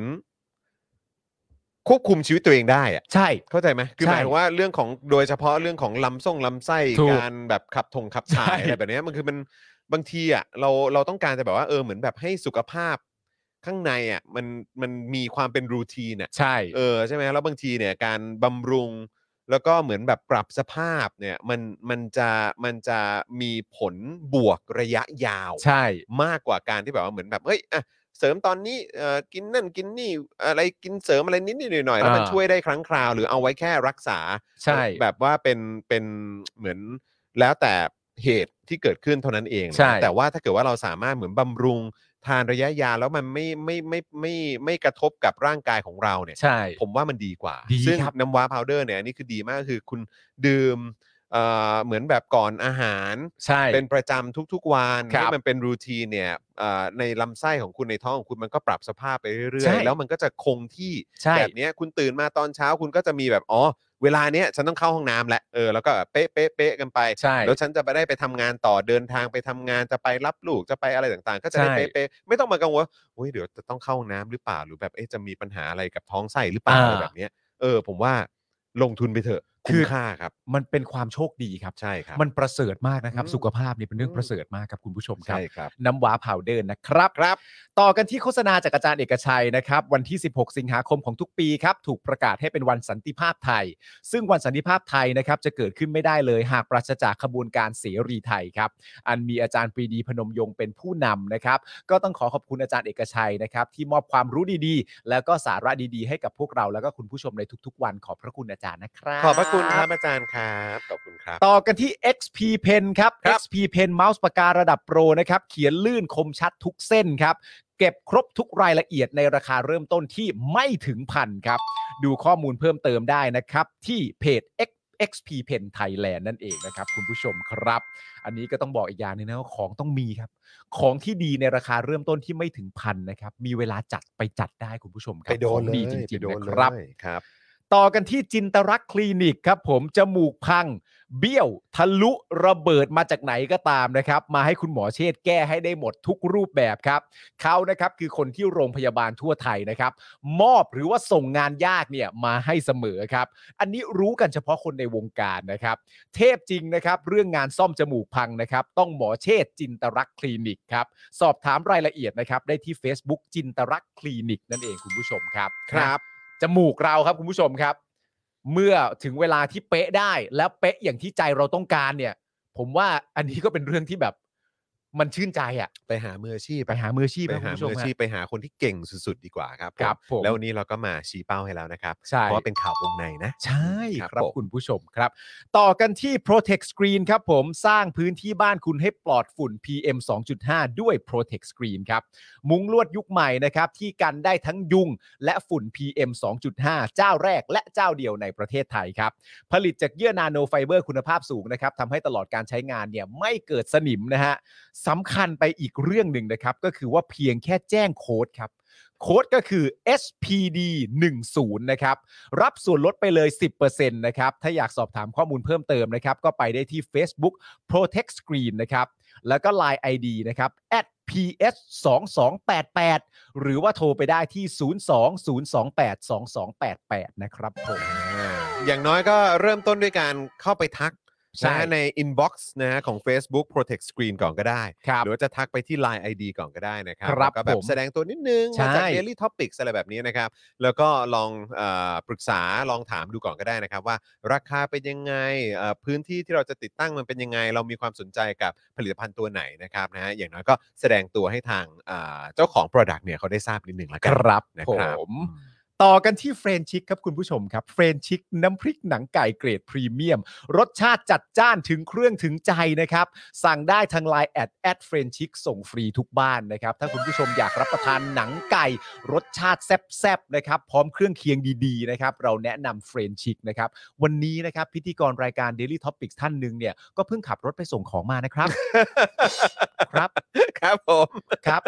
คนท่านนั้นนะครับ ขับรถมาหน้าบ้านครับ เอา ครับ ของส่งขึ้นรถแล้วก็ อืม บอกเพื่อนของเขาว่า รอแป๊บหนึ่งนะมึงแล้วก็ไปส่งของมาครับผม พอดี CEO ติดภารกิจ ใช่ครับ เออ นะครับ ก็เลยดู ค แล รับผม ให้ แฟนซีโอก็เลยดูแล ต้ ให้ องดูแลลูกค้าด้วย ครับ นะ ผม อืม ต่อกันที่ฮานาทาบะครับคุณผู้ชมครับฮานาทาบะกระอ่ากระดาษชำระละลายน้ำได้จากญี่ปุ่นนะครับ เทพสุดๆ ทิ้งลงโถสุขภัณฑ์ได้เลยครับ ไม่อุดตัน ครับ แถมแกนมวลเนี่ยนะครับยังมีกลิ่นหอมช่วยดับกลิ่นในห้องน้ำได้อีกด้วยนะครับ สั่งได้นะครับที่ Lazada นะฮะค้นหาคำว่าฮานาทาบะ อืม มีคูปองส่วนลด 20%ครับ จนถึงสิ้นเดือนกันยายนนี้ด้วยนะครับ คุณผู้ชมครับ อันนี้คือดีนะคุณผู้ชม คือถ้าเกิดว่าอย่างห้องน้ำคุณผู้ชมเนี่ย คือบางทีเนี่ย เมื่อก่อนผมมีปัญหาก็คือว่า เออ แบบห้องน้ำมันอาจจะมีกลิ่น ครับ ด้วยนะจากท่อจากอะไรแบบเนี้ยแล้วแบบบางทีเวลาเราพยายามจะดับกลิ่นเนี่ย มั มัน นก็มันก็กลิ่นแม่งตีกันอ่ะ ใช่ เข้าใจป่ะ คือกลิ่นน้ำหอมก็หอม แต่ว่า อ่ามั มันก็มีกลิ่นกลิ่น ท่อ ส้วมด้วย อืม กลิ่นท่อด้วยอะเออ นะครับ คราวนี้เนี่ย เอ่อ พอผมแก้ปัญหาเรื่องท่อไปเรียบร้อยแล้ว อ่า ตอนนี้คือหายละจบ โอเค ละคือดีมากเอ่อแต่คราวเนี้ยบางทีถ้าเราใช้แบบพวกน้ำหอมแบบฉีดในห้องน้ำอะไรบางทีมันก็จะแบบเขาเรียกว่าอะไรมันจะกลิ่นมันจะแรงไป มัน อะ ฟุ้ง มั มัน น ฟุ้ง อ่า เกินไปอ่ะใช่ไหมฮะแต่ว่าอันนี้เนี่ยกำลังดีมากๆเล เอย อ ก็คือว่าตัวความหอมเนี่ยมาจากแกนใช่ไหม ใช่ เพราะฉะนั้นคือมันก็จะมีกลิ่น อ่า แต่ว่ามันจะแบบเป็นกลิ่นแบบที่ไม่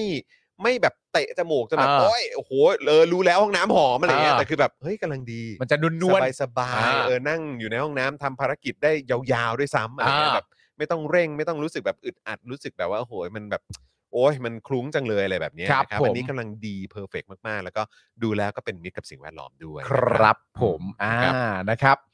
ต่อกันที่น้ำจิ้มปิ้งย่างตรายายหนูครับน้ำจิ้มปิ้งย่างตรายายหนูนะครับสูตรเด็ดเมืองเพชรบุรีครับ ครับ เครื่องเทศเน้น ๆ เลยฮะ ไม่มีแป้งผสมนะครับทำให้รสชาติแซ่บและก็เข้มข้นสุด ๆ เลยนะครับ ที่สำคัญนะครับตั้งแต่วันนี้ครับ ถึงเดือนธันวาคมเนี่ยมีโปรโมชั่นพิเศษ ก็คือซื้อ 2 แถม 1 ครับ คุณผู้ชมครับ สนใจนะครับ สั่งได้เลยที่ Line แอดแอดยายหนูนะครับ y a i n o o h นะครับผม จนถึงเดือนธันวาคมเลยนะคุณผู้ รี ช บ มค นะ รับ รีบนะ ซื้ คือ อ 2 แถม 1 คืออยากให้เริ่มตั้งแต่ตอนนี้ ใช่ นะครับเพราะว่าพอคุณทานปุ๊บเนี่ย ผมกลัวว่าคุณจะเอ้ยยังได้ถึงธันวาเดี๋ยวไปสั่งธันวาแล้วกัน เออ ยังเลทสุดก็ธันวาแล้วกัน เออ แล้วแบบพอถึงธันวาปุ๊บแล้วจะหุยหุย เออ หุย อุ้ย หุยอืมอะไรอย่างเงี้ย แบบว่าแล้วแบบอุ้ยตายแล้วเหลือโปรยแค่เดือนแบบยังไม่ถึงเดือนแล้วเนี่ยเออ ใช่ จะหมดแล้วเนี่ย ใช่ คืออยากให้ลองชิมกันตั้งแต่ตอนนี้เลยแล้วคุ ค ณ รับ จะรู้ว่าเฮ้ยแบบ แล้วเดี๋ยวพอสั่งมาสั่งมาทานเอง สั่งมาฝากคนอื่น ฝากคนในครอบครัวอย่าง เอ เงี้ย อ รับรองคุ้มค่าครับ ใช่ครับ ของอร่อยรีบกินให้เร็วที่สุดเป็นเรื่องที่ดีครับคุณผู้ชม ครับ ครับ ผม ต่อกันนะครับที่เพจคุณนายปลาดิบนะครับ พี่สาวที่น่ารักของเรานะครับ เพจคุณนายปลาดิบครับ ติดตามไลฟ์สไตล์เก๋ๆแบบแม่บ้านญี่ปุ่นที่น้อยคนนักที่จะรู้นะครับ พร้อมคอนเทนต์มันๆน่ารักแล้วก็มีสาระนะครับ ได้ที่ Facebook คุณนายปลาดิบนั่นเองนะครับ ครับ น่ารักมาก ๆ จริง ๆ ครับ เข้าไปทักทายคุณนายประดิษฐ์นะครับ แล้วก็บอกด้วยละกันนะครับ ว่าตามมาจาก Daily Topics นะครับ จะได้พูดคุยกันนะครับ คุณผู้ชมครับ ใช่แล้วครับนะแล้วก็ใครที่สนใจอยากจะซื้อโฆษณากับเรานะครับ วันละ 999 บาทเท่านั้นนะครับ ครับ แล้วก็นอกจากนี้ถ้าเกิดว่าซื้อกันแบบยาวๆเหมาทั้งอาทิตย์เหมาทั้งเดือนเรา ครั ก็ บ จะมีส่วนลดให้ด้วย ครับ นะครับโทรมาได้เลยนะครับนะที่เอ่อ085 นะครับ 827 5918 นั่นเอง หรือว่า ครับ inbox มาที่ in เอ่อที่ เอ่อเขาเรียกว่าอะไรกล่องจดหมายของ Daily Topics ก็ได้ ใช่ครับ นะ ผม คุณผู้ชมครับนะแล้วก็อีกหนึ่งช่องทางนะครับที่ 2 ช่องทางสิที่คุณผู้ชมสามารถสนับสนุนพวกเราได้ก็คือ การสนับสนุนพวกเรากับแบบรายเดือนนะครับผ่านทาง YouTube Membership แล้วก็ Facebook Supporter ด้วยนะครับนะฮะตอนนี้ถึง 6,000 แล้วใช่ไหมแต่ 6 แล้วใช่ไหม ไหน แต่หกยังเอ้ยเอ้ยโอ้โหยังได้อยู่ปะโอ้ยยังได้อยู่ โอ้โห อุ๊ย นะครับ อุ้ย ยังไม่ยังไม่ต่ำกว่าหกพัน อุ้ย นะครับ ยังไงก็ อุ๊ย ฝาก เสียว คุณ ไส้ ผู้ชม ช่วยเช็คสถานะกันด้วยนะครับ ทั้ง YouTube Facebook นะครับ ว่าคุณผู้ชมหลุดกันออกไปหรือเปล่า ครับ ถ้าหลุดออกไปรบกวนนะครับ ถ้ามีกำลังก็สนับสนุนพวกเราได้เดือนละ 150 บาท ตกวันละ 5 บาทเท่านั้นนะครับ ครับ นะฮะ ผม เข้าใจครับคุณผู้ชมหลายท่าน 150 บาท มันก็มันมันอิมแพจริง ๆ นะครับ ใช่ ตอนที่คุณผู้ชมไหวนะครับ หรือแบบตอนนี้แบบสามารถแบบสนับสนุนพวกเราได้ก็ค่อยสนับสนุนก็ได้นะครับ ครับ นะฮะ ผม อ่ะแล้วก็อีกเอ่อโทษครับ แถมอีกหนึ่งช่องทางที่สามสูนพวกเราได้ ก็คือรายการใหม่ของพวกเรา ครับ นะครับก็คือรายการ Freedom Talk นั่นเอง ครับผม นะครับซึ่งเอ่อนำโดยพี่โอ๊ตเฉลิมพลวิทธิชัยนั่ ถู น ก เอง ต้องครับ นะครับวันนี้เนี่ยนะครับก็เป็นอีกหนึ่งวันที่เดี๋ยวคุณผู้ชมจะได้เจอกับ Freedom Talk เป็นตอนทีสี่ 4 แล้วนะครับ ครับ เอพิโซดทีสี่ 4 แล้วนะครับแต่ว่าวันนี้มาไวนิดนึงนะครับปกติจะมา3ามทุ่ม ครับ นะครับแต่วันนี้ขออนุญาตมาเร็วกว่าเวลาปกติ 1 ชั่วโมงก็คือมาตอน 2 ทุ่มนั่นเองครับนะครับนะวันนี้เนี่ยพี่โอ๊ตนะครับจะชวนพูดคุยเรื่องราวข่าวสารข่าวคราวต่างๆ ในวงการ K-POP K-drama แล้วก็ K-everything ครับ ติ่งห้ามพลาดเลยนะครับ ครับ แขกรับเชิญเอพิโซดนี้นะครับก็คือคุณปาล์มชื่อคุณปาล์มเหมือนกันนะครับแต่ว่า เป็นคุณปาล์มสุลักษณาพ่วงแสงนะครับนะแต่ทุกคนจะรู้จักเธอในนาม ติ่งจากเพจติ่งรีวิวนั่นเอง ครับผม หนึ่งในช่อง YouTube เกี่ยวกับซีรีส์เกาหลีที่มีคนติดตามอย่างเหนียวแน่นนะครับ ครับ ซึ่งเดี๋ยวเธอจะมาแนะนำซีรีส์ที่ห้ามพลาด แล้วก็เดี๋ยวจะหวีดนะครับโอป้านะครับอย่างชาอึนอูนะครับซงจุนกินะครับกงยูลีมินโฮ แล้วก็นำจูฮยอกด้วย ครับ นี่ ผม นะครับก็เดี๋ยวติดตามกันได้ครับ คือผมดีใจนะ เพราะว่าผมเห็นคนรีวิวรายการ Freedom Talk เนี่ยก็บอกว่า เฮ้ย แน่นอนมันก็จะมีช่องมีเพจที่เขาก็แบบหวีดศิลปินที่เขากรี๊ดอะ ใช่ ใช่ไหมฮะด้อมของพวกเขาอะ ครับ แต่ว่า Freedom Talk เนี่ยเอ่อทุกๆ คนจับจุดได้ตั้งแต่แทบจะเอพิโซดแรก ๆ เลยแหละ อืม เอพิโซดที่1เอพิโซดที่ 2 ที่ 3 เนี่ย คือจับจุดได้เลยว่า เฮ้ย รายการเนี้ยก็กรีดก็หวีดโอป้าหวีดแบบว่าด้อมต่างๆเหมือนกัน เออ แต่ว่าอันเนี้ยเขาจะสอดแทรกเรื่องข่าวคราว อ่า ประวัติศาสตร์ อืม ความสัมพันธ์ระหว่างประเทศอะไรต่างๆเหล่านี้ อ่า เข้าไปอยู่ในในเนื้อหาด้วย เพราะฉะนั้น อ่ามั มันไม่ใช่แค่การหวีดการกรีดกันอย่างเดียว การชื่นชมศิลปิน หรือดาราที่เราชื่นชอบเท่านั้น เออ แต่ว่าคุณจะได้ความรู้ด้วยเหมือนกัน ครับผ นะ ม ครับยังไงก็ฝากคุณผู้ชม สนับสนุนพวกเราได้ด้วยการเข้าไปดูรายการ หรือ ครับ ว่าเอาไปแชร์ต่อบอกต่อก็จะยอดเยี่ยมมากเลยนะครับยังไง ครับ ก็ ผม รบกวนฝากคุณผู้ชมด้วยนะครับ ครับ อื ผม อ่ะคุณผู้ชมครับก่อนที่เราจะไปพูดคุยกับสสน้ำนะค ครั รับบ เอ่อคุณจิราพรสินทุไพรนะครับในประเด็นของ King's Gate เนี่ยนะครับเรายังพอมีเวลา ครับ นะครับ ขอสรุปนะครับเอ่อคร่าวๆนิดนึงได้ไหม ได้เลย นะครับว่ามันเกิดอะไรขึ้น ครับ นะครับคุณผู้ชมจะได้เอ่อสามารถอัปเดตได้ตอนช่วงที่เราเนี่ยกำลังสัมภาษณ์คุณน้ำด้วย ได้ นะครับ สอนน้ำนั่นเองนะครับ คือประเด็นที่เราจะคุยกันก็คือประเด็นของ King's Gate นี่แหละครับ ครับ คดีความกับ King's Gate ครับ เหมืองทองอัคราเน อื อะ ม นะครับคุณผู้ชมก็น่าจะจำได้กับการใช้อำนาจม .44 ของสรุปว่าเราจะเรียกเขาเป็นอะไรอ่ะ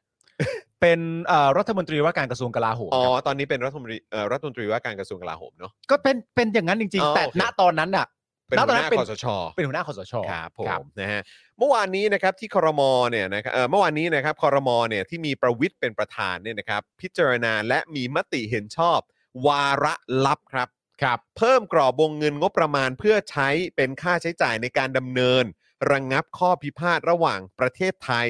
กับบริษัท Kings Gate นะครับ จากกรณีที่ประยุทธ์ครับ ประยุทธ์เหรอ ประยุทธ์นะครับ ครับ พลเอกประยุทธ์จันทร์โอชาเนี่ยนะครับ ครับ ใช้ม 44 เนี่ยนะครับ สั่งปิดเหมืองทองอัครานะฮะที่จังหวัดพิจิตร ครับ ช่วงปลายปี อืม 59 นะครับ จากเดิม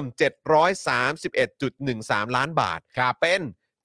796.67 ล้านบาทครับ โอ้ครับผม อันนี้คือปรับวงเงินใช่ไหม ปรับวง ออ เงินให้เพิ่มขึ้นนะ ปรับจาก 731 ล้านเป็น 796 ล้าน ครับผม หรือว่าเพิ่มขึ้นมาอีก 65 ล้านบาท ครับ ตามที่กระทรวงอุตสาหกรรมเสนอมา อ่า ก็มันเป็นมติเห็นชอบไง ครับ อ่า นะฮะ โดยกระทรวงอุตสาหกรรมเนี่ยให้เหตุผลนะครับนะฮะที่เพิ่มมา 65 ล้านบาทเนี่ยนะครับ ครับบ อกว่า เนื่องจากคณะอนุญาโตตุลาการเนี่ยได้เลื่อนการออกคำชี้แจงไปจนถึงวันที่ 31 ธันวาคม ครับ 65 นะครับ คือเลื่อนไปจน 31 ธันวาคม 65 สิ้นปีเลยนะ สิบปีเลย และระหว่างนี้ยังคงมีค่าใช้จ่ายบางส่วนเกิดขึ้นนะครับ เช่น ค่าใช้จ่ายในการประชุม คณะกรรมการดำเนินการระงงับข้อพิพาทระหว่างไทยกับบริษัท Kingsgate ครับ ค่าใช้จ่ายในการให้คำปรึกษาแนะนำของที่ปรึกษากฎหมายฝ่ายไทยเป็นต้น ก็อย่างเงี้ยครับคุณผู้ชมครับ ทุกอย่างมันก็มีรายจ่ายนะครับ ทุกอย่าง คุณ มี ผู้ช รายจ่ายครับ ก็เอ่อแต่ว่าจะเอาเงินใครเนอะ ใช่ ทุกอย่างมันก็มีรายจ่ายครับ อืม แต่จริง ๆ อยากให้โฟกัสเรื่องจุดเริ่มต้นมากกว่า นั่นสิครับ นะครับผ ผม มครับแล้วก็เงินใครด้วยเนื้อะที่เอาไปใช้อะ ใช่ครับ นะส่วนความคืบหน้าล่าสุดนะครับ ยังอยู่ในขั้นของการเจรจาเพื่อประนอม นะฮะข้อพิพาทระหว่างไทยกับ Kings Gate โดยฝ่ายไทยยังมั่นใจนะครับ ว่าจะสามารถเจรจาเพื่อระงงับข้อพิพาทดังกล่าวได้สำเร็จ เอ่อเอ่อ ก็ ค มั่ รันบใจตลอดแล้วครับ ครับ มีความมั่นใจว่าเราจะปฏิรูปประเทศได้สำเร็จ ครับ แต่ว่าจริง ๆ แล้วสิ่งที่ประชาชนเขาตั้งคำถามเนี่ยก็คือว่า โอเค คุณอาจจะมั่นใจก็จริง ผมมั่นใจว่าผมจะปราบคอร์รัปชันได้ ใช่ ผมมั่นใจว่าประเทศไทยจะได้ความสุขคืนมา ใช่ ผมมั่นใจว่า ผมมั่นใจว่าผมเป็นคนดี อ่าครับผม อ่า ผมมั่นใจ ผม ว่า มั่นใจ อะไรนะ ว่าผม คือ รั ป ก ระเทศคือจะบอกว่าประเทศเราอ่ะมีความมั่นใจเยอะครับ ใช่ เออ ครับ พอเราได้ยินว่า เออเนี่ยทางอะไรนะ ทางฝ่ายไทยก็มั่นใจนะค ค รั รับ บ ว่าจะสามารถเจรจาเพื่อระงับข้อพิพาทได้เนี่ยเราก็เลย ครับ แบบ คิดเยอะนิดนึง นั่นคือขั้นนั่นคือขั้นตอนแรกนะครับ ในการในการคิดบวกเหรอค ใน รับ การคิดบวกครับ สำคัญนะมึงไม่ต้องมาคิดบวกแทนกูครับ สรุปว่าคิดบวกหรือหลอกตัวเองฮะ เออมันเส้นมันบางมากเลย อ๋อเส้นมันบางมาก เส้นมันบาง ตอน มาก นี้ เลยฮะ ตอนนี้เรายังไม่สามารถ ครับ เอ่อ ผม ฟันธงได้ ใช่ครับ ครับ เส้น ไอ้ไอ้เส้นตรงกลางระหว่างคิดบวกกับหลอกตัวเองเนี่ย ครับ อเรายังไม่แน่ใจแต่เส้นชัยกูไม่มีแน่ๆตอคนเนี้ รั ย บอืม ยากจริงๆครับคุณผู้ชม ยากจริงๆฮะ อืม ครับผม นะครับ ทั้งนี้เนี่ยวิษณุเครืองามครับมาอีกแล้วนะฮะ มาดิ ให้สัมภาษณ์เรื่องนี้ไว้เมื่อเดือนสิงหาคมนะครับ ว่าตอนนี้ทุกอย่างยังไม่ได้ข้อสรุป ครับ ส่วนแนวโน้มจะเป็นยังไงเนี่ยตอนนี้ยังไม่ถึงเวลา ครับ เพราะอนุญาโตตุลาการเขายังไม่ชี้ขาด อืม ดังนั้นในช่วงนี้ก่อนที่จะไปถึงสิ้นปีเนี่ยถ้าผลการเจรจาเป็นที่น่าพอใจเขาก็อาจจะถอนเรื่องออกจากอนุญาโตตุลาการก็ได้ แต่ก็ต้องรอข้อสรุปอีกที มันเหมือนกับการพูดว่าอะไรรู้ป่ะ ครับ มันยังมีเวลา เออ ทำอะไรได้ก็ท เอ อ หรือไม่ก็แบบมันมีเวลาใครจะไปรื้อ ำ ใช่ อืมอะไรแบบนี้ ไม่แล้วคือประเด็นที่สำคัญก็คือว่าไอ้ความมั่นใจมันก็เป็นความมั่นใจ แต่ประเด็นก็คือว่า เราต้องสูญเสียอะไรไปบ้างภายใต้ความมั่นใจเหล่านั้น นั่นสิครับ แล้วถ้าระงับได้จริง ๆ เนี่ย ประเทศของเราต้องสูญเสียอะไรไปบ้างจากการตัดสินใจทำแบบนั้นของประยุทธ์ นั่นสิครับ เรื่องใหญ่นะครับ นั่นสิครับผม ฮะ นะฮะเอ่อส่วนประวิทย์นะครับก็ได้ให้สัมภาษณ์กับนักข่าวเกี่ยวกับที่ครมอนุมัติงบก้อนนี้นะครับว่า เป็นของที่เขาอนุมัติไว้แล้ว เป็นของเก่า จริงเหรอ ก็ประวิทย์ว่าอย่างนั้น ของเก่าไม่ใช่ 731เหรอ เป็นของเก่าที่เป็น 796 แล้วอีก เอ ทีหนึองเหรอ สงสัยก็แบบเอ้าก็มันต้องอนุมัติอยู่แล้วแหละ เพราะว่าก็เวลามันผ่านไปมันก็เลยต้องเพิ่มไงอะไร ใช่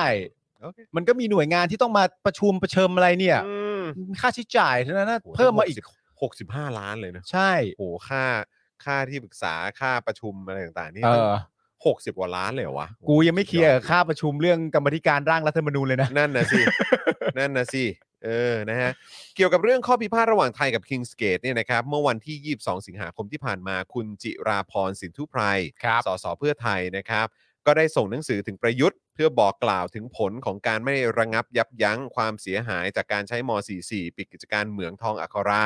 ซึ่งถือเป็นหลักฐานสำคัญอีกหนึ่งชิ้นนะครับ ที่องค์กรอิสระจะนำไปพิจารณาเมื่อมีการฟ้องเอ่อเอ่อเมื่อมีการฟ้องร้องต่อไป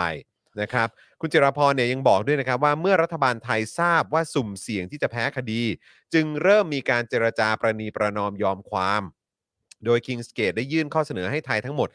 11 ข้อครับ และบางข้อเนี่ยไทยได้ทำให้แล้วก็คือ ไทยอนุมัติประธานบัตรเหมืองแร่ 4 แปลง เปิดทางให้บมจอัครา Resources เนี่ยกลับมาเปิดเหมืองแร่ ชาตรีที่ยุติการดำเนินงานตั้งแต่ปี 60 ได้ ครับ นอกจากนี้ไทยก็อนุมัติอาชญาบัตรนะครับสำรวจแร่ทองคำจำนวน 44 แปลง เนื้อที่ทั้งหมด 397,226 ไร่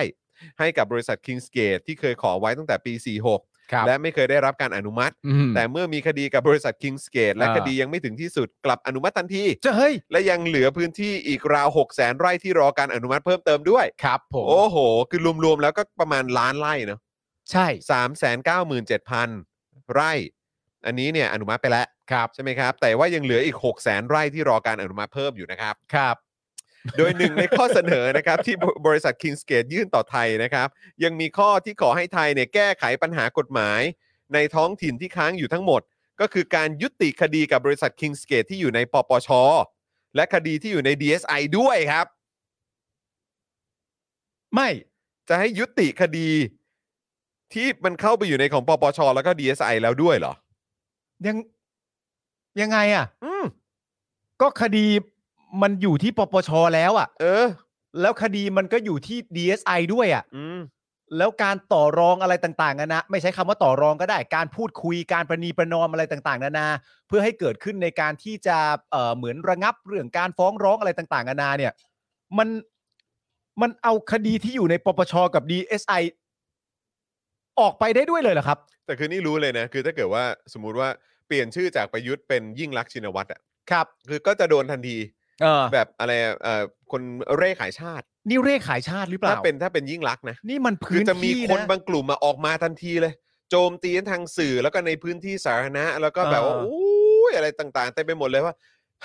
อีผู้หญิงเร่ขายชาติ ใช่ อืม นี่ขนาดว่า ถ้า ยิ่ง เป็นถ้าเป็นยิ่งรักษณ์นะ นี่ขนาดว่ายิ่งรักษณ์ไม่ได้ใช้ม .44 นะ นั่นเนี่ย แปลกดีเหมือนกันนะ ครับผมอืม ได้เหรอ คุณเบนเชตบอกโอ้โหสั่งเป็นน้ำมูกเลย สั่งเป็นน้ำมูกเลยครับผม อะไรกันนะเนี่ย นะฮะ อ อ่ะ ย่างนี้ก็ได้เหรอฮะเนี่ย ใช่นะครับอ่ะโอเค ตอนนี้อ่าดูท่าทางเอ่อสอสอน้ำจะพร้อมแล้วนะครั ครับผม นะเดี๋ยวสักครู่นะครับ เดี๋ยวผมขอเชื่อมต่อแป๊บหนึ่งนะครับปึ๊บ เดี๋ยวเราจะกริ้งกร้างหาสอสอน้ำเลยนะครับอืมเดี๋ยวขอเชื่อมต่อก่อนเว็บน่าจะมีเรื่องให้เมาส์พอสมควรครับ ครับผม ปึ๊บอ่าโอเค สายต่อเข้ามาแล้วปึ๊บเดี๋ยวกริ้งกร้างหาเลยนะครับอ่าบิวช่วยดูเรื่องเสียงด้วยนะครับผมอ่ามาแล้ว สวัสดีค่ะ สวัสดีครับ สวัสดีครับสอสอน้ำครับ สวัสดีครับผม ค่ะ สวัสดีคุณจอนกับคุณปาล์มนะคะ สวัสดี โอ้ย ค ส รับ วัสดีครับ ต้อนรับเข้าสู่รายการ Daily Topics นะครับ ครับ แหมตอนนี้มีคุณผู้ชมนั่งรอฟังนะฮะ ใช่ครับ เอ่อ ผม สอสอน้ำนะครับ ใช่ครับ กันอยู่เต็มไปหมดเลย ใช่ครับ นะ คุณผู้ชม วันนี้วันนี้ขอบพระคุณมากเลยครับ ที่สละเวลามาร่วมพูดคุยกับเรานะครับ ด้วยความยินดีค่ะ แล้วก็ขอบคุณทางรายการให้โอกาสด้วยนะคะ โอ้โห ครับผ สวัส ม ดีคุณผู้ชมด้วยค่ะ ครับผมซึ่งจริง ๆ แล้วประเด็นนะตอนนี้ที่เราจะพูดคุยกันเนี่ยครับเป็นประเด็นเรื่อง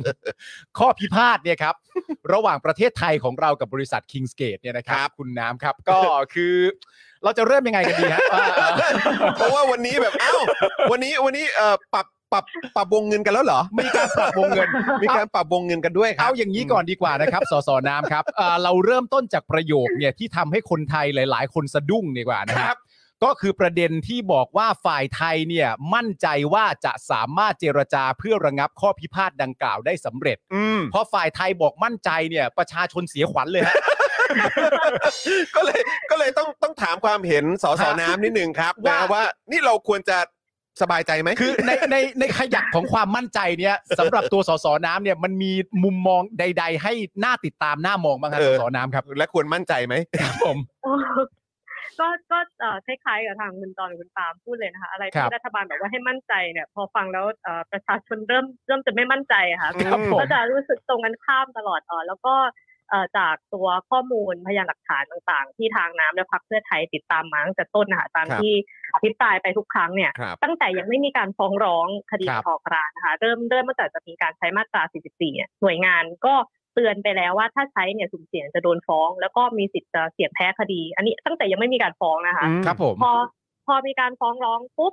ก็มีหน่วยงานเตือนอีกรอบหนึ่งค่ะแล้วเป็นหน่วยงานสำคัญด้วยก็คือเอ่อสำนักงานอัยการสูงสุดที่บอกว่าเอ่อถ้าเกิดไม่ยุติการใช้มาตรา44ตั้งแต่ตอนนี้เนี่ยความเสียหายจะลุกลามบานปลาย อืม แล้วสุดท้ายไทยเสี่ยงแพ้คดีสูงมาก ครับ อันนั้น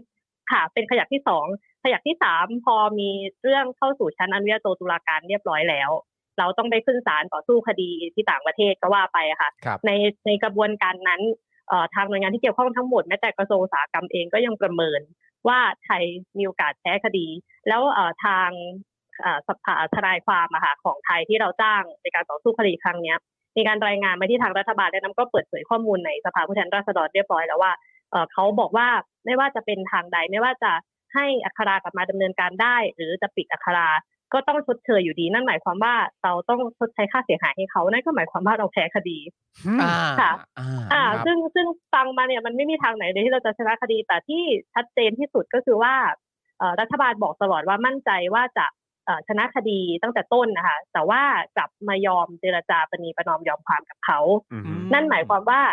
คุณมั่นไม่มั่นใจแล้วสิว่าคุณจะชนะ เพราะถ้าคุณมั่นใจว่าจะชนะก็สู้ไปสิคะ ถ้าสู้ไปอย่างที่เรียนไปว่า ถ้าชนะคดีขึ้นมาค่าทนายต่างๆ เนี่ย ที่ตั้งกันไว้เจ็ดร้อยกว่าล้านเนี่ย ครับ ทางคิงเกตต้องมาใช้คืนประเทศไทยนะคะ อืม อ่า อืม ถ้าเราชนะคดี เรา ใช่ไหมก็จะไม่ต้อง ครับผม ใช่ค่ะ เราไม่ต้องจ่ายอะไรเลยคแต่รับ เรากลับไปยอมเจรจา แล้วเออมาออกข่าวลักษณะว่าการเจรจาน่าจะเป็นไปได้ด้วยดีจะจบลงด้วยดีคำถามคือการเจรจาครั้งนี้ เรารักษาผลประโยชน์ให้กับประเทศ หรือรักษาผลประโยชน์ให้กับพลเอกประยุทธ์กันแน่ อืม อ่าครับผ อืม ม เพราะฉะนั้น ค่ะ ก็คือจริง ๆ แล้วเนี่ยถ้าดูตามหลักฐานซึ่งก็อ่ะแน่นอนเอ่อคุณผู้ชมก็น่าจะมีโอกาสได้ได้ชมการอภิปรายของทางสสน้ำด้วยอยู่แล้ว ครับ อย่างเรา ผม เองนี่ก็ต้องขอขอบคุณทางสสน้ำแล้วก็พรรคเพื่อไทยด้วยนะ ใช่ครับ เพราะว่าก็คือเอาข้อมูลมาเปิดเผยในสภาเนี่ยก็เป็นประโยชน์กับประชาชนมาก ใช่ครับ ๆนะครับแต่ว่าก็คือ ค่ะ ในในวันนั้นเนี่ยก็คือจริง ๆ แล้วทางทีมกฎหมายเนี่ยเขาก็บอกว่าท้ายสุด เราก็ต้องชดใช้ค่าเสียหายให้ ครับ เพราะฉะนั้นก็คือเราก็ตีความได้เลยว่าอันนั้นเนี่ยก็คือแปลว่าเราอ่ะจะแพ้ ครับ ใช่ไหมครับเพราะฉะนั้นคือการเคลมบอกว่าจะชนะคดีเนี่ยมันไม่ใช่ แต่ถ้าเกิดว่าเคลมบอกว่าอ๋อก็น่าจะเคลียร์ข้อพิพาทได้เนี่ย อันนี้ก็อาจจะพอพูดได้ แต่มัน เออ ก็ยังแปลว่าเราก็แพ้คดีอยู่ดีใช่ไหมฮะ ใช่ค่ะถูกต้องค่ะ ก็ เฮ้ย ก็เลย คือคือแค่ ใช่ เลือก เพราะว่า ใช้คำให้มันแบบว่าดูเหมือนว่าอ๋อเราเคลียร์ข้อพิพาทได้ แต่มันไม่ได้แปลว่ามึงแพ้มึงมึงเอ่อชนะคดีนี่ มันย้อนแย้งกัน มัน เง ย้อน ว่า แย้งกันเองมาก ใช่ อืม ใช่เพราะว่าถ้าคุณฟาร์มกับคุณจอนไปดูข้อเจรจาของเขานะคะ ครับ จากสิบเอ็ดข้อ แล้วก็ข้อเนี้ยมันอยู่ในเว็บไซต์ของคิงเกตเองนะคะ ว่า ครับ เขาเจรจาประเด็นอะไรบ้างประเด็นสิบเอ็ดข้อมันไม่มีอะไรที่ไทยได้ประโยชน์เลย ๆอืม มันมีแต่ที่คิงเกตเขาขอว่าให้ไทยทำอะไรบ้างหนึ่งสองสามสี่ก็เลยเป็นคำถามไม่เลยว่าเจรจาเนี่ยสรุปแล้วเนี่ยไทยได้ประโยชน์กันแน่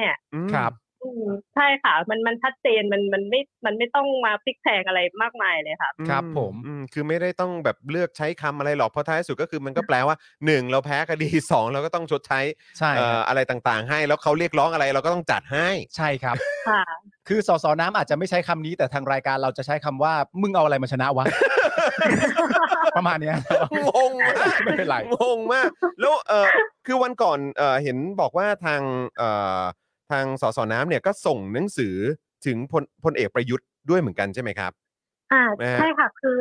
คือหลังจากการที่ปลายไม่ไว้วางใจอะค่ะ ครั เรา บ ก็เลยทำหนังสือบอกกล่าวความเสียหายไปยัง ครับ พลเอกประยุทธ์กับ ครับ คณะรัฐมนตรีทั้งหมด ให้รับทราบว่าถ้าคุณไม่ระงับยับยั้งในการดำเนินการต่างๆเนี่ยระยะดันทุรังดำเนินการต่อไปเรื่อยๆเนี่ยมันจะมีความเสียหายทุกลามบานปลายอะไรบ้าง อืม ครับ ซึ่งก็เอ่อพูดง่ายๆในทางกฎหมายเป็นการวางงานไว้ให้อะค่ะ ถ้าถ้ายังยังเอ่อมุทะลุไปอยู่ยังไม่สามไม่ไม่พยายามที่จะระงับยับยั้งความเสียหายเนี่ยเอ่อหนังสือเหล่านี้มันจะเป็นหลักฐานที่พรรคเพื่อไทยเองเราจะใช้เป็นองค์ประกอบในการที่จะยื่นต่อองค์กรอิสระ เพื่อ ครับ เอาผิดพลเอกประยุทธ์ตอบ แล้วก็คณะรัฐมนตรีต่อมา เวลา อืม ที่เรามีอำนาจรัฐในมืออะค่ะ อืม ครับ อืมอืม อืม ซึ่งอันนี้ก็เลยอยากจะถามต่อเนื่องนิดหนึ่งนะค ค รั รั บบ นะฮะก็คือตามที่เอ่อทางทางศาลโลกเนี่ยก็คือบอกว่าอ่ะโอเค เดี๋ยวจะเรื่องของการพิจารณาเนี่ยจะเลื่อนออกไปเป็น3 1ธันวาคม สิ้นปีนี้แทนใช่ไหม ค่ะ ครับ ถ้า ค่ะ สมมุติว่าเขามีการดิวเขาประนีประนอมกันได้ จนจนแบบอ่ะโอเค แบบเรื่องเรื่องในศาลเนี่ยก็ก็จบไปอย่างเงี้ยแบบนี้ ค่ะ เราเรายังสามารถทำอะไรต่อได้หรือเปล่าครับ คือคือพาพาร์ทประชาชนเองทำอะไรต่อได้ไหมหรือว่าคำถามที่ที่อาจจะที่อาจจะข้ามช็อตไปอีกนิดนึงนะครับ สมมุติว่าการเลือกตั้งเกิดขึ้น แล้วทางเพื่อไทยแลนสไลด์หรือว่าพักเกี่ยวกับประชาธิปไตยเนี่ยเออฝั่งประชาธิปไตยเนี่ยได้เป็นรัฐบาลเนี่ย เราจะสามารถดำเนินการอะไรต่อได้อีกหรือเปล่าครับ ค่ะเอ่อคือต้องเรียนว่าตอนนี้คือเรื่องในชั้นอนุญาโตตุลาการเนี่ยการไต่สวนสืบสวนพยานหลักฐานเนี่ยมันจบไปตั้งแต่ปี 63 แล้วนะคะ ครับ ผลชี้ขาดเนี่ยพร้อมอ่านแล้วตั้งแต่ปี 63 อ๋อ แต่ด้วยว่ามีการขอเจรจาเอ่อประนีประนอมกัน ก็เลยมีการเลื่อนอ่านการอ่านคำชี้ขาดออกไปเรื่อยๆเรื่อยๆอะค่ะตอน โอ นี้ เคเข้าใจ ซึ่ง แล้ว ค่ะ อืม ซึ่งมีการประเมินคำชี้ขาดออกมาเป็นประมาณสามแนวทาง ครับ ก็คือหนึ่งเนี่ยถ้าชี้ขาดเลยก็คือชี้ไปเลยว่าใครถูกใครผิด ครับ ว่า อืม ไทยถูกเท่าไทยถูกเอ่อหรือทีมสเกตถูกกันแน่ ครับ ในประเด็นนี้ ครั ค่ะ บ ก็ถ้ามีการแพ้ชนะคดีก็ชดใช้เป็นเงินหรือเป็นทองคำไป อ่ะครับผม เอ่อสองเนี่ยก็คืออาจจะมีการเอ่อเจรจาประนีประนอมกัน อืม ทั้ง ครับ สองฝ่ายขอเจรจาถ้ามีการแลกเปลี่ยนกันจนเอ่อสมประโยชน์กันพอใจทั้งสองฝ่าย ก็มีมีการคาดการณ์ว่าอาจจะนำไปสู่การถอนฟ้องในที่สุด อืม ครับ ครับผม ค่ะนี่ค่ะแล้วก็ในทางที่สามก็คืออาจจะมีการเจรจากันว่า อาจจะให้ออกคำชี้ขาดแค่บางส่วน แล้วบางส่วนก็เก็บไว้เป็นภาระของรัฐบาลถัดๆไป ซึ่งดูจากแนวโน้มในตอนนี้เราก็จะเห็นว่ามันเข้าขายน่าจะเป็นแนวทางที่สองคือมีการพยายามจะเจรจาเพื่อนำไปสู่การเอ่อถอนฟ้อง ครับผม นะคะ ครับ เป็น ผม เป็นลักษณะแบบนั้นมากกว่าจากการที่ว่ามีการเลื่อนการการคำชี้ขาดแต่ละครั้งเราจะเห็นว่าคิงสเกตเองก็จะได้เอ่อโดยที่บริษัทอัคราที่อยู่ในประเทศไทยเนี่ยก็จะได้สิทธิ์ต่างๆ เพิ่มขึ้นไปเรื่อยๆ จนสามารถมาเปิดเหมืองได้แล้วนะคะ แล้วก็ได้สิทธิ์สำรวจอะไรเพิ่มและยังได้สิทธิ์ BOI เพิ่มไปอีก อืม ตามที่เป็นข่าว อืม ค่ะ ตอนนี้ก็ก็เลยเป็นน่าน่าจะเป็นลักษณะแบบนี้ที่ในในลักษณะที่สอง แต่ถามว่าถ้าสมมุติสุดท้ายแล้วเนี่ยเอ่อคิงเกตยอมถอนฟ้องออกไป ซึ่งเราไม่เชื่อว่ามันจะเป็นอย่างนั้นได้ อืม เพราะว่าเอ่อตัวคิงเกตเนี่ยเขาต้องการหลักประกันที่เป็นคำชี้ขาดในส่วนหนึ่งที่ที่จะบอกกับเขาว่าในอนาคตเนี่ย จะไม่มีรัฐบาลอะไร หรือรัฐบาลไหนเนี่ยมาทำกับเขาแบบนี้อีก อืม เขาต้องการหลักประกันของเขาส่วนหนึ่งเราเราก็เลยเชื่อว่ามันมันเลยทำให้การเจรจานี้มันยืดเยื้อจนกระทั่งว่า อาจจะไม่ได้สิ้นสุดแค่ในปีนี้ด้วยซ้ อืม ำค่ะจนมีการเอ่อขยายกรอบการใช้งบประมาณไปจนถึงปี 66 ค ค่ะ รับผม มันมันมันก็เลยเป็นเรื่องคาราคาซังเลยถ้าถามว่าเอ่อแม้จะมีการปณีประนอมยอมความกันจนสมมติว่านำไปสู่การถอนฟ้อง แต่ความเสียหายมันเกิดขึ้นแล้วนะคะ อืม อย่างที่บอกถึงถอนฟ้องไปอ่ะเงิน 796 ล้านเนี่ยที่คุณจะใช้ในการต่อสู้คดีทั้งหลายเนี่ย ครับ มันคืองบประมาณแผ่นดิน ครับ เอ่อค่ะ ถามว่าเราพอมันมีการถอนฟ้องไปแล้วเงินส่วนเนี้ย สรุปมันต้องตกเป็นภาระของแผ่นดิน เป็นภาระเงินภาษี อืม ประชาชนหรอ อืม ครับ ใครจะรับผิดชอบเงินก้อนนี้ แล้วเอ่อสิ่งที่เสียหายอย่างอ่าค่าภาคหลวงที่เก็บไม่ได้ก่อนหน้านี้ หรือแม้จะเป็นคนที่ตกงานตลอด 5 ปีที่ปิดเหมือง หรือแม้กระทั่งปัญหาเรื่องสิ่งแวดล้อมที่คุณแก้ไขไม่ได้ หรือแม้กระทั่งเรื่องภาพลักษณ์ประเทศที่เราใช้มาตรา44ที่เขามองว่าเป็นกฎหมายเถื่อนเนี่ย อืม ครับ จนมันกระทบกับการลงทุนจากต่างประเทศภาพลักษณ์ที่ต่างชาติมองเข้ามาพวกเนี้ยใครรับผิดชอบ ครับ อืมครับ เพราะฉะนั้นการตรวจสอบความถูกต้องเอ่อความชอบธรรมของการใช้มาตรา44ก็ยังสามารถจะทำได้ อืม แล้วที่บอกไปนะคะว่าการเจรจาทั้งหลายทั้ง11ข้อเนี่ย รู้ได้อย่างไรมันไม่เกินข้อพิพาทข้อพิพาทของเราหลัก ๆ คือมันมันมันทะเลาะกันเรื่องว่าม44ที่ใช้ไปเนี่ยมันถูกหรือมันผิด อืม ครับ แต่ตอนเนี้ยคุณมาคุยกันว่าคุณจะให้สิทธิ์สำรวจนะ คุณให้สิทธิ์ทำเหมืองคืนนะ คุณให้สิทธิ์ BOI เพิ่มนะ คุณให้สิทธิ์นั่นสิทธิ์นี่เพิ่มจะให้ยกเลิกคดี DSI ปปงปปชพวกเนี้คยรั มั บ นไม่อยู่ในข้อพิพาทเพราะฉะนั้นเนี่ย มาได้ เหล่า ไง นี้รัฐใช่รัฐบาลใหม่สามารถจะยกเลิกได้ตลอดเวลา ม อ่าโอเค ม ค่ะเพราะฉะนั้นถ้าคำถามว่าถ้าพรรคเพื่อไทยอะค่ะ เป็นรัฐบาลมีอำนาจรัฐรัฐในมือแน่นอนว่า สิ่งที่เราจะทำอย่างแรกเลย เราจะตั้งคณะกรรมการขึ้นมา เพื่อจะตรวจสอบข้อเท็จจริง ติดตามว่าการใช้มาตราสีสิงจะต้นจนจบมาเนี่ยสรุปแล้วใครต้องรับผิดชอบ อืม เพื่อหาคนรับผิดชอบแทนที่ต้องไม่ใช่มาโอนโยนความรับผิดชอบนี้ให้ประเทศชาติกับประชาชน อืม ครับ อันนี้สิ่งที่เราจะทำแล้วก็เอ่อจริง ๆ มีการร่างเอ่อหนังสือนะคะ ที่จะฟ้องเนี่ยต่อองค์กรอิสระไว้เรียบร้อยแล้ว เพียงแต่ว่ารอเวลาที่เหมาะสมก็คือให้เรามีอำนาจรัฐในมือวันนั้นก็คือ หรือเป็นวันที่พลเอกประยุทธ์ลงจากตำแหน่งแล้ว อืม เพื่อจะได้ว่าสิ่งที่เราทำเนี่ยมันไม่เสียของ อืม เราตั้งใจว่าอันเนี้ยมันจะสามารถดำเนินคดีได้อย่างเอ่อเพื่อเอาผิดพลเอกประยุทธ์ให้ได้อะค่ะ อืม โอ้โหอ่ะ เอ่อ แบบนี้ก็ค่อย เพราะเราเรามีความรู้สึกว่า แค่แค่คิดเฉยๆครับว่า แบบนี้คือพอศาลตัดสินปุ๊บ หรือว่าพอเรื่องมันจบถอนอะไรทุกอย่างแล้วก็คือแปลว่าจบเราพวกเราทำอะไรกันไม่ได้เลยใช่ไหม อืม นั่นเลยเป็นเหตุที่ต้องถามทางสสน้ำนิดนึงครับว่าเออแบบนี้มันจะมันจะมีหนทางเดินไปกันต่อ เออ ได้หรือเปล่า เพ ฮะ ราะว่าประชาชนก็รู้สึกว่าอะไรวะทำไมก็ต้องมารับผิดชอบในจุด ใช่ นี้ด้วย เพราะว่าจริง ๆ แล้วผมมีความรู้สึกว่าจุดที่ประชาชนกังวลเนี่ยก็คือว่า เพื่อให้การเจรจามันประนีประนอมและประสบความสำเร็จไม่ไม่ไม่ไม่ว่าเขาจะตีความว่าประสบความสำเร็จแปลว่าอะไรก็ตามอะนะฮะแต่ว่า แต่ ว่าสิ่งที่มันเกิดขึ้นก็คือว่าเอ่อเพื่ออย่างอย่างที่สสน้ำบอกว่าตัว King s g a t e เองเขาก็ต้องการการรับประกันหรือความมั่นใจบางอย่างว่า ต่อไปในภายภาคหน้าอันไกลโพ้นเนี่ยข้อตกลงที่ทำไว้กับรัฐบาลชุดนี้เนี่ยก็ยังคงอยู่ อืม ซึ่ง อืม สิ่งที่มันจะตามมาประชาชนก็เลยสงสัยว่าถ้าเป็นรัฐบาลอื่นที่เป็นรัฐบาลประชาธิปไตยขึ้นมาแทนจริง ๆ เนี่ย ยังต้องคงเหมือนแบบยังต้องคงข้อสัญญาหรืออะไรต่างๆนานา ที่เกิดในยุค ที่เกิดในยุคนี้ไว้ด้วยหรือไม่ เพราะว่าเพราะว่าถ้าเกิดมันต้องคงไว้เนี่ยเอ่อประชาชนก็จะมีความรู้สึกว่าโหมันสิ้นหวังมากเลยนี่หว่าต่อให้ เออ เป็นรัฐบาลที่มาจากประชาธิปไตยก็กลับไปแตะต้องเรื่องนั้นไม่ได้อยู่ดี มันก็จะแบบ อืม โหดกับประชาชนเกินไปหน่อยฮะสสน้ำครับ ใช่ค่ะ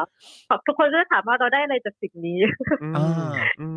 จากการใช้มาตรา 44 สุดท้ายคือ คือเขาพยายามเลี่ยงที่จะไม่ให้ชดใช้เป็นเงิน เป็น อืม เป็นทองคำ แต่ว่ามาโยนภาระว่าเอาอย่างอื่นไปแลกแทน ซึ่งเป็นทรัพยากรของคนในชาติ ใช่ ว่างั้นอืม ใช่กบกบเกินความผิดของตัวเอง อันนี้มันมันคือการพยายามเอาตัวรอด อืม ของพลเอกประยุทธ์นะคะ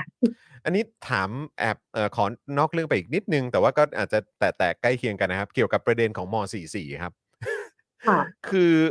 ในอย่างในกรณีแบบเนี้ยมันมันเห็นภาพชัดเจนว่าอาจ ครั จะ บ มีกรณีของเอ่อ King's Gate ด้วย มีประเด็นของประชาชนชาวไทยด้วยที่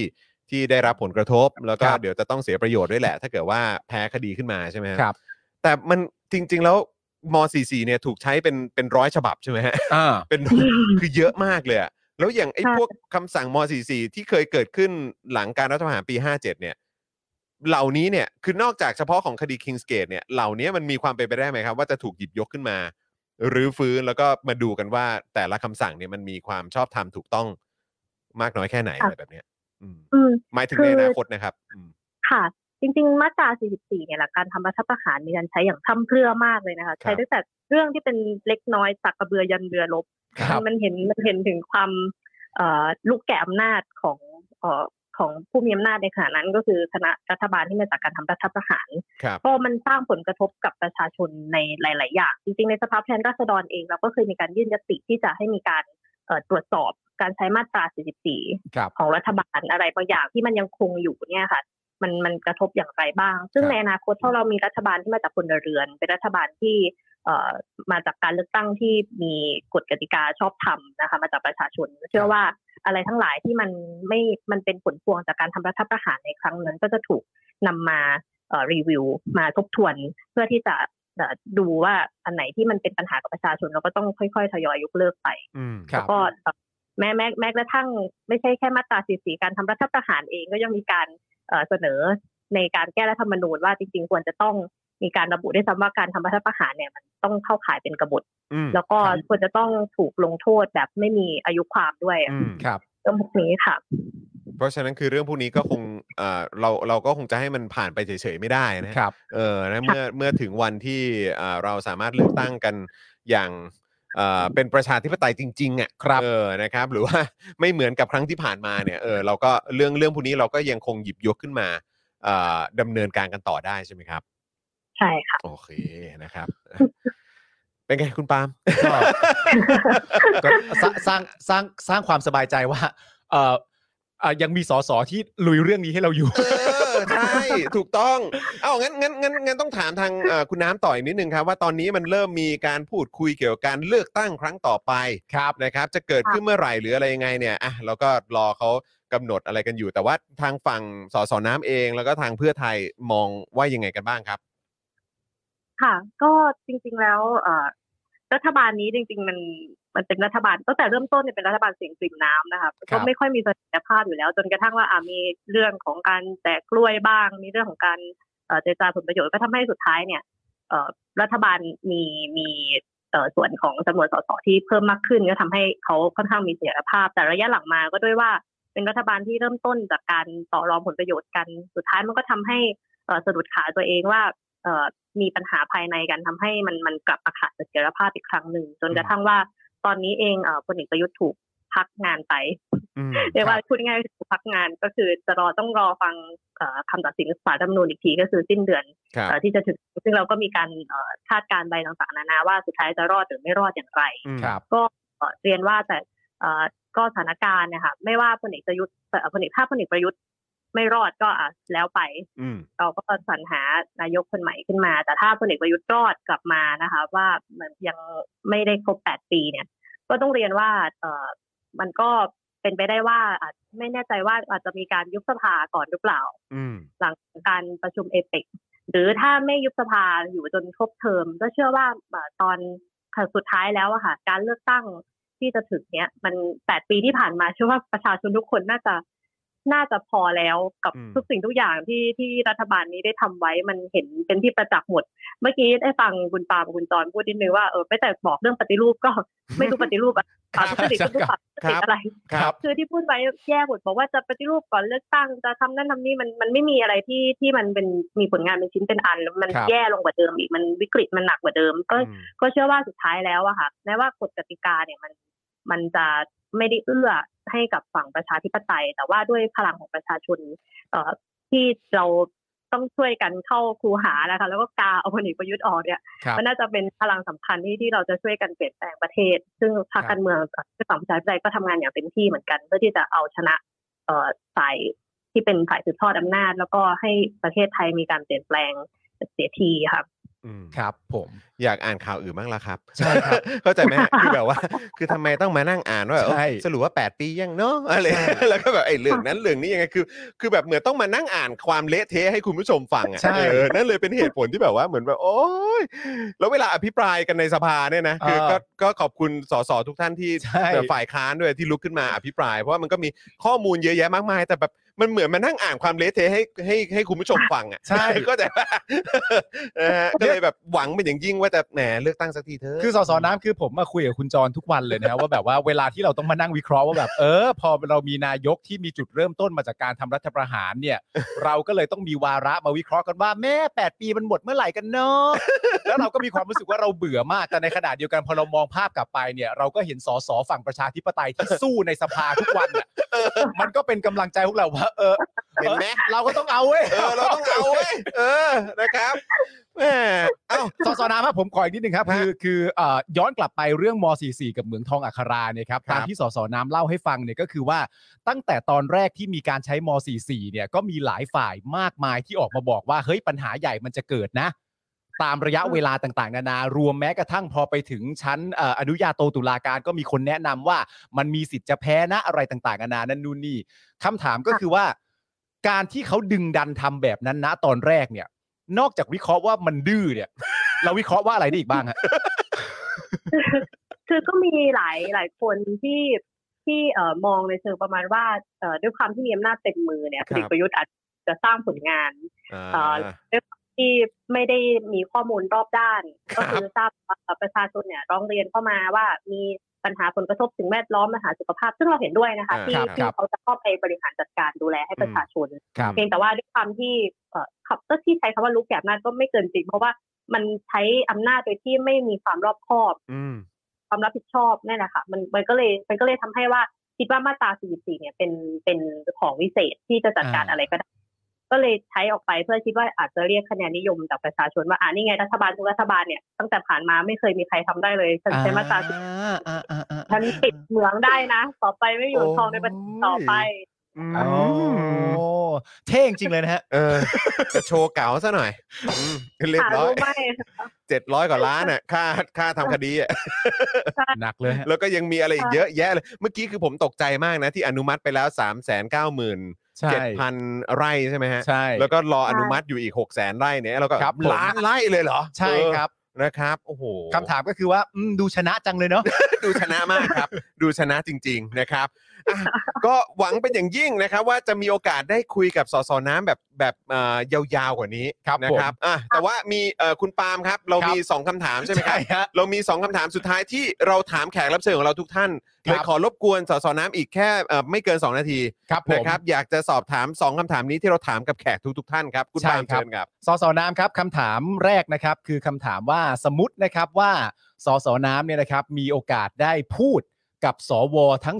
250 คนเนี่ยนะครับ แล้วระหว่างที่พูดเนี่ยเขามีความจำเป็นต้องฟังสิ่งที่สสน้ำพูดกับเขาด้วยเนี่ย อืม สสน้ำอยากบอกอะไรสวทั้ง 250 คนบ้างครับ ค่ะ คือ ไปไม่ถูกเลย คือคือต้องเรียนอย่างนี้เพราะว่าเอ่อสวสองร้อยสิบท่านเนี่ย คือเป็นที่มาของเขาไม่ได้มาจากประชาชน ไม่ได้มาจากการเลือกตั้ง มันก็เล ค ย รับ เป็นปัญหายืดโยงกับประชาชน ก็ก็เลยเป็นเป็นคำถามอยู่ตลอดว่าเหมือนทำงานรับใช้ผู้ที่ตั้งตัวเองมาหรือไม่ มันถึงได้ออกมาเป็นอย่างนี้นะคะ อืม ประเทศ ครั เรา บ เป็ ผ น ม ถ้าได้มีโอกาสคุยแต่เราก็ไม่อยากจะพูดให้รุนแรงอยากเป็นเชิงโน้มน้าวก็คือจะบอกว่าไม่ว่าที่ผ่านมาค่ะเออคุณจะเอ่อเข้ามาแบบไหนรับคำสั่งใคร แต่ว่าวันเนี้ยคุณเข้ามาแล้วคุณเห็นแล้วว่าเอ่อการเข้าสู่อำนาจของคุณและการใช้อำนาจของคุณที่มันไม่ชอบทำเนี่ยมันทำให้ประเทศเกิดวิกฤต ครับ ถ้าเกิดเห็นแก่ประเทศชาติจริง ๆ เห็นแก่ลูกหลาน ทุกคนก็ต้องมีลูกมีหลานมีครอบครัวค่ะ ว่าหลังจากเนี้ยประเทศมันมันมันต้องเจอกับวิกฤตอะไรบ้างเนี่ย คือคุณเป็นจุดหนึ่งเป็นจุดศูนย์กลางหนึ่งที่ทำให้เกิดวิกฤตเหล่านี้ขอว่านี้เนี่ยสละได้ไหมสละอำนาจของคุณที่มาไม่ชอบทำนี่แหละ ครับ ที่ผ่านมาแต่มันมันผ่านมาแล้วมันแก้อะไรไม่ได้แต่ในอนาคตคุณสามารถแก้ได้ถ้าคุณยอมสละอำนาจเหล่านี้ ไม่ ครั ไป บ เป็นนั่งให้กับคุณเอกประยุทธ์แล้วก็คณะ เอ่อคอสช ที่มาจากการทำรัฐประหารเนี่ย มันก็จะทำให้อนาคตของประเทศเรามันคลี่คลายขึ้น เราไม่ต้องมาเจอวิกฤตประชาชนไม่ต้องออกมาชุมนุมเรียกร้องประท้วง เราไม่ต้องเจอกับรัฐบาลที่เข้าไปสลายการชุมนุมใช้อำนาจไม่ชอบทำจับ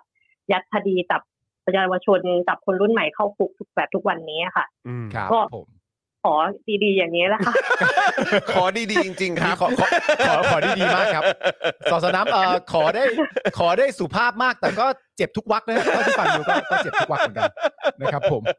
อ้าวอีกหนึ่งคำถาม อีกหนึ่งคำถามครับสสน้ำครับ อันนี้ ประ อัน ยุ นี้ ทธ์ แค่แค่ต้องการคำยืนยัน คำยืนยันนะครับสส ผม น้ำครับ ประยุทธ์จันทร์โอชาเป็นนายกมาครบ 8 ปีหรือยังครับ ขอเหตุผลประกอบด้วยครับ ถ้าถ้าถ้าไม่ตกเลข ถ้าไม่ตกเลขลบมามันก็แปดปีนะคะที่ใช้คำมนตรี ครับ คือใครคือใครบอกไม่ครบ 8 ปีนี่เดี๋ยวต้องต้องกลับไปดูคะแนนเลขใหม่นะ เออ เออมีปัญหาอะไรกันหรือเปล่า ครับ ผ่านมาได้ยังไง ใช่ค่ะคือกดกดถือกดเอ่อเครื่องที่เลขในมือถือก็ได้ค่ะ ครับผม แล้วแล้วสสน้ำไม่แคร์เลยเหรอครับ ว่าเขาบอกว่าการที่เขารอให้สารรัฐธรรมนูญวินิจฉัยก่อนเนี่ยแปลว่าเขาเป็นคนที่เคารพกฎหมายมากๆ เอ เนี่ย อ สสน้ำไม่แคร์ประเด็นนี้เลยเหรอฮะ ไม่ให้เครดิตเขาหน่อยนะครับ พี่ปาคุณจอยคะคือเอาจริงๆนะที่ที่ผ่านมาแปดปีมันยังต้องรอให้ใครมาบอกอีกเหรอว่าคุณจอย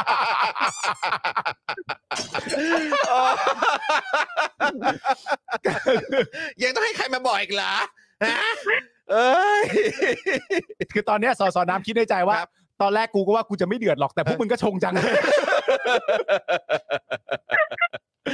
โอ้ยตายตายอ่ะแต่ว่านี่แหละครับ เราต้องการคำยืนยันครับ ใช่ครับ เราอยากรู้ครับ แขกเรามากี่ท่านเราก็จะย้ำก่อนนะ ครั ฮะ บ จนกว่าจะแบบถึงวันที่ 30 แล้วกัน ครับ นะฮะโอ้โหนะครับอ่ะแต่ว่าอย่างที่บอกไปนะครับหวังเป็นอย่างยิ่งนะครับ ว่าจะได้มีโอกาสสัมภาษณ์แล้วก็พูดคุยกับสสน้ำแบบยาวๆ อีกสักหน่อยนะครับนะฮะในโอกาสหน้าถ้าเกิดว่าพอจะมีคิวอะไรเงี้ยต้องขอเรียนเชิญด้วยนะครับ ครับผม อ่าวันนี้ต้องขอบคุณมากค่ะที่ให้โอกาสเอาจริงๆน้ำเป็นรุ่นน้องพี่จอนที่สามเสนนะคะ อ้าว อ้าวเหรอครับ เหรอครับ ทำไมถึงดูน่าเชื่อถือกว่าผมเยอะเลยครับเนี่ย เอ่อเอ่อนั่นไม่ใช่ประเด็นครับนั่นไม่ใช่ประเด็น เอาเหรออันนั้นไม่ใช่เหรอ ครับผมไม่ประเด็นฮะ กูว่ากูนึกว่าอันนั้นประเด็นหลักเลยแหละ ครับผม เออนะครับนะฮะแต่ว่าขอบคุณมากๆเลยนะครับ แล้วก็เดี๋ยวต้องขอต้องขอเรียนเชิญด้วยนะครับ เพราะว่าเอ่อเท่าที่ดูคอมเมนต์นี่ก็โอ้โหมีแฟนคลับของสสน้ำเพียบเลยในรายการของ ใช่ครั เรา บ นะครับ ผมนะฮะวันนี้ขอบคุณมากนะครับ ค่ะขอบพระคุณพี่จอนกับคุณตามนะคะ ขอบพระคุณมากๆ ผสวัส ครับ ดีครับ ขอบพระคุณครับ ผม อ่า นะฮะเอ้าสรุปว่าเป็น รุ่นน้อง เรุ่นน้องขที่สา อ ม งพวก เสน เราแฮะ ใช่ เออรู้สึกอายจังเลย ทำไมเอ่อถึงสามารถเอ่อเขาเรียกว่าอะไรมีความน่าเชื่อถือได้ถึงขนาดนี้ ในขณะที่ไอเราสองคนซึ่งเป็นรุ่นพี่เนี่ย ในขณะที่เราอ่ะ ก็แบบว่าเกรียนไม่พักเลยอ่ะ เรียนไม่พักเลย แต่ในระหว่างที่เราพยายามจะเกรียนอยู่ ค อ่ะ รับ สสน้ำเขาก็ค่อยๆ พยายามอธิบายให้กับเราสองคนฟังอย่างมีเหตุมีผลนะ ใช่ครับผม แต่ว่าในความเป็นจริงเขาเป็นรุ่นน้องเรา อ่ะ อันนี้มันยังไงเราตีความว่ายังไงดีเนี่ย แบบเอ่อโฉงฉางมากเลยนะพวกมึงเนี่ย เออ ขอบคุณ ดูสิ สอสอน้ำด้วยนะครับ โอ้โห เ สสน้ำขอบพระคุณมากครับ นะครับผม โอ้โห นะฮะ โรงเรียนเราดีเพราะสสน้ำเนี่ยฮะ สมและโรงเรียนเนี่ยดูพัฒนา ใช่ อะไรต่างๆดูดีก็เพราะ ใช่ มีรุ่นน้องอย่างสอสอน้ำนี่เอง ใช่ ตอนเนี้ยเราก็สามารถพูดได้เต็มปากเต็มคำแล้วว่า ครับ เราจะไม่พูดแล้วว่าให้ ครับ มันจบที่รุ่นเรา ครับ เราจะพูดว่าให้มันจบที่รุ่น น้อง แล้วก็บอกคือตอนเนี้ยผมรู้สึกชัดเจนเลยนะครับ ว่ารู้สึกผมกับคุณปาล์มเนี่ยเหมือนเป็นเหมือนเป็นแบบเอ่อรุ่นสามเสมแบบฟันหลอ อะฮะ นึกออกไหมฮะ ยังไงมันเป็นยังไงฮะ เพราะว่า ลัก เพ ษ ราะ ณะ ว่า เป็นยังไงฮะ คือเหมือนเราโดนขนาบด้วยรุ่นพี่และรุ่นน้อง ใช่ ที่มีคุณภาพครับ ใช่ คนหนึ่งก็เมื่อสักครู่นี้สอสอน้ำ ใช่ครับ เป็นรุ่นน้องของพวกเรา เป็นรุ่นน้อง ะ เรา เราอยู่ตรงนี้ อันนี้อันนี้รุ่นน้องนะฮะที่เพิ่งตามขึ้นมา ใช่ แล้วก็มีรุ่นพี่ ใช่ อาจารย์จักรสัจจลัม จารย์จักร อาจารย์จักรสัจรำนี่เป็นรุ่นพี่เรา เราเนี่ยแหละ เป็นฟันหลออย่างแท้จริงแบบ เออ เอาไปเถอะ เออ เนี่ยเอาเป็นเนี่ยแค่สองท่านนี้เนี่ยก็ดูมีคุณวุฒิวัยวุฒิมากกว่าไอ้สองคนนี้เยอะ ใช่ จริง ๆ หลายๆคนจะบอกว่า เอ๊ะเออตัดไอ้รุ่นกลางนี่ออก ไอ้รุ่นกลางนี่ป่วนมากเลยตัดออกไปได้ไหมเขาจะพูดคุยกันอย่างเป็นเหตุเป็นผลเนี่ย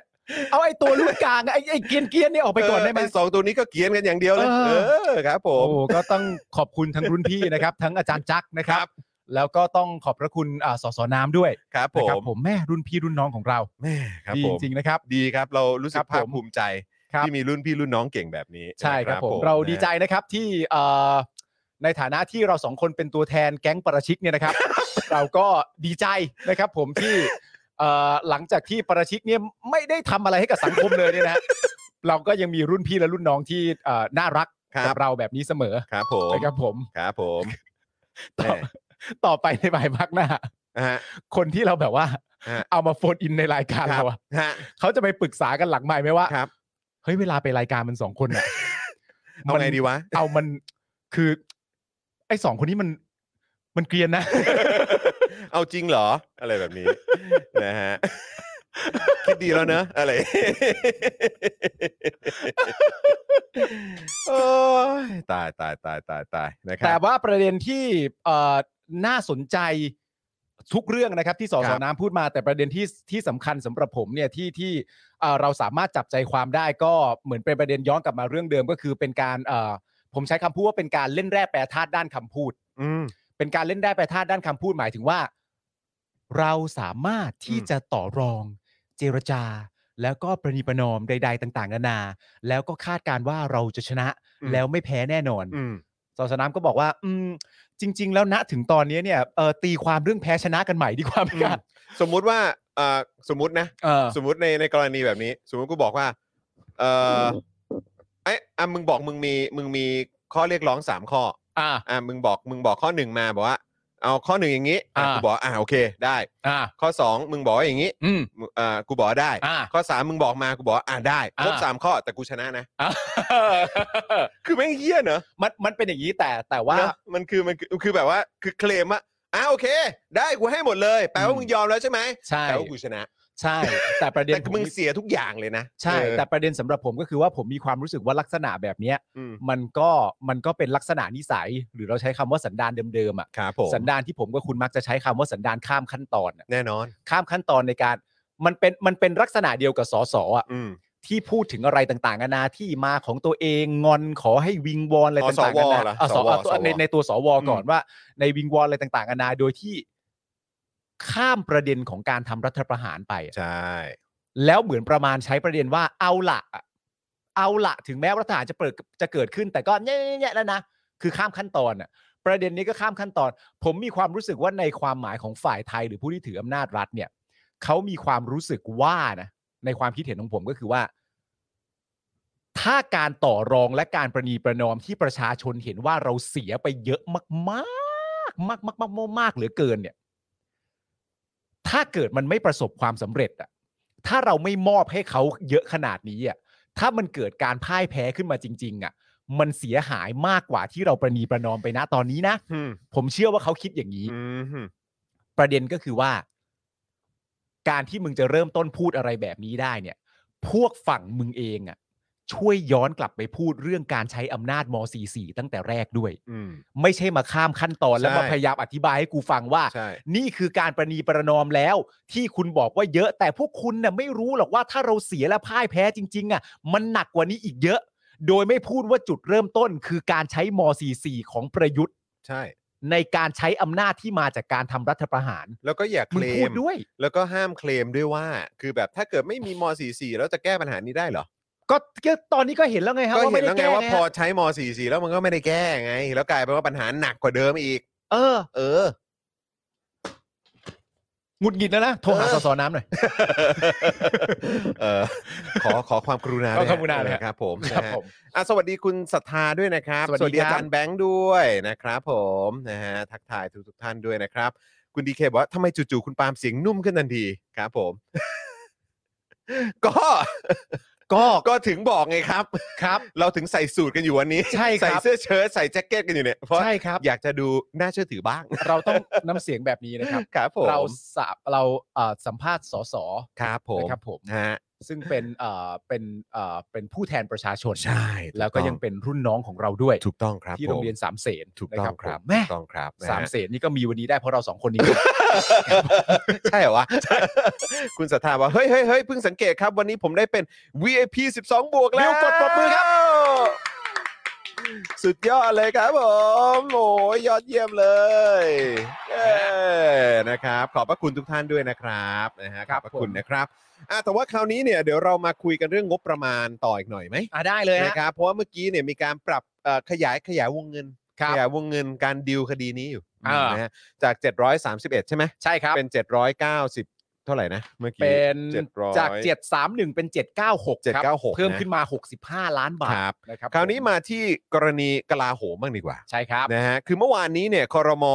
อนุมัติงบลับนะครับ ซึ่งเป็นงบกลางกรณีฉุกเฉินนะครับ ให้กับกระทรวงกลาโหม 1,321 ล้านบาทครับ ครับ อนุมัติงบลับนะครับให้กับกลาโหม 1,300 ล้านบาท ครับ เพื่อเป็นรายจ่ายให้บุคลากร อืม หรือวงเล็บก็คือเป็นเงินเดือนนะครับ ครับ ที่จะเบิกจ่ายในเดือนกันยายนนี้ เออ เนื่องจากกระทรวงกลาโหมมีงบประมาณรายจ่ายบุคบุคลากรเนี่ยไม่พอเบิกจ่าย จนถึงสิ้นเดือนกันยายน ส่วนงบที่จะได้เนี่ยนะครับ แบ่งให้กองทัพบก 760.4 ล้านบาท กองทัพอากาศ 561.25 ล้านบาทครับผม อันนี้ผมแนะนำนะครับ อืม ยุบเถอะ ยุบ ก็ไม่ไม่ ยุบไป ผม เถอะ นึกประโยชน์ทหารไม่ออกจริง ๆ ครับ เออ นะฮะกับการอยู่ในประเทศนี้นะครับประเทศอื่นก็เห็นเขาแหละ ปกป้องอธิปไตยอะไรต่างๆ ก็ว่ากันไป แต่ว่าทหารประเทศนี้นี่ผมแบบ อันนี้ก็ช่วยไม่ได้นะ คนที่เป็นทหารมืออาชีพนะครับ ก็คือถ้าปล่อยให้ผู้หลักผู้ใหญ่ในองค์กรยังทำแบบนี้กันอยู่ แล้วก็พวกคุณก็ยังทำเป็นแบบเอ่อเขาเรียกอะไรอะปล่อยเบอร์ อืม นะครับ แล้วก็ตามน้ำกันไปอ่ะก็ต้องโดนด่าอย่างเงี้ยแหละค โอ้ รับ ยถ้าคุณเป็นทหารมืออาชีพจริง ๆ คุณก็ คุณจะคุณจะไม่ปล่อยให้ให้มีกบฏ ใช่ นะครับ และที่สำคัญก็คือถ้าคุณเป็นทหารมืออาชีพจริง ๆ คุณน่าจะเข้าใจสิ่งที่เราพูดนะฮะ ใช่ถูกต้อง ไม่ต้องตะขิ ค ด รับ ตะขวงใจหรอกครับ มันน่ารังเกียจอะเนอะ ครับผม อืนะครับเอ่อในเวลาต่อมาสื่อก็รายงานนะครับ ว่าสอบถามไปยังกองทัพบกนะครับ ว่าทำไมนะถึงของงบบุคลากรเพิ่ม ก็ได้คำตอบว่าขอตรวจสอบก่อน เออเอิ่ม ขอตรวจสอบก่อน เอ่อ เอ่อ แต่มึงมึงเออ แล้วมึงเอาไปแล้วนะ มึงมึงเอาไปแล้วอะ เออเออ แล้ว ขอตรวจสอบ แล้วมัน ก่อน มันอนุมัติงบลับ เออ ไปแล้วอะฮะ อ่าแต่อันนี้ก็คือเมื่อวานนะเออนะเมื่อวานใช่ไหมนะฮะสอบถามแล้วก็สอบถามไปยังกองทัพอากาศ แหล่งข่าวจากกองทัพอากาศชี้แจงว่า เป็นงบบุคลากรจริง เออ เหตุผลที่ต้องขอใช้งบกลางเพิ่มเพราะงบของกองทัพที่ตั้งไว้มันไม่พอ เนื่องจากช่วงที่ตั้งงบเนี่ยเป็นช่วงที่อยู่ระหว่างการสรรหาบุคลากร อีกครั้งหนึ่งนะครับ ฮะ ยุบเถอะ คือแล้วการวางแผนจัดการอะไรนี่คือห่วยแตก โอ้โห ขนาดนี้เลยเหรอ โอ้โห ถึงขั้นว่าวางแผนบริหารจัดการกันยังไงอ่ะขาดงบไปตั้ง 700 กว่าล้านอ่ะอั ไม่แล้วมัน กอทัพ ยั บ ง ก ไงอะครับ แล้วกองทัพอากาศ 500 กว่าล้านเนี่ย ข้อ คือ ข้อ ถ้า อ้างนี่แหละฮะ คือเอาคือเอาแค่งี้แล้วกันทำงานภาษาอะไรวะ เออ อันนี้คือพูดแบบพูดแบบชาวบ้านที่สุดเลยนะ เออ ทำงานกันภาษาอะไร ขาดเงินไปตั้ง 700 กว่าล้านกับ 500 กว่าล้านรวมแล้ว 1,300 กว่าล้านน่ะ แล้วข้อ แล้ว อ้าง นี่คือเงินเดือนนะเว้ย เออ แล้วข้ออ้างที่มีต่อเรื่องนี้คืออยู่ระหว่างสรรหาบุคลากรนี่เอาข้อเอาข้ออ้างนี้ เป็นข้อโดดเด่นเลยเหรอฮะ อันนี้สรรหาอะไรฮะสวเหรอฮะ แล้ว ไม่ใช่ใช่ไหม คนละอันแล้ว แต่คุณใช้ข้ออ้างว่าสรรหาบุคลากรเป็นการข้ออ้างว่าแบบ ใครมันจะไปรู้ว่ามันจะเกินขนาดนี้เหรอ เพราะณตอนนั้นคือช่วงสรรหาบุคลากร ก็เลยเป็นข้ออ้างว่าใครจะไปรู้อย่างเงี้ยเหรอ เฮ้ยถามจริง ถามจริง โอ้โห นี่กูอ่านน้ำเสียงที่มึงอ่านเลยนะ เออ ในเนี่ยในเวลาต่อมาสื่อรายงานว่าได้สอบถามไปยังกองทัพบกว่าทำไม จึงต้องของงบบุคลากรเพิ่ม อืม แต่กูมีความรู้สึกว่าเสียงของสื่อมันแบบ สื่อรายงานไปสอบถามเขาบอกว่าทำไมเล่าทำไม เอ้เอยอแล้ววันนี้ครับพลเอกนรงค์พันธ์จิตแก้วแท้ครับนะฮะ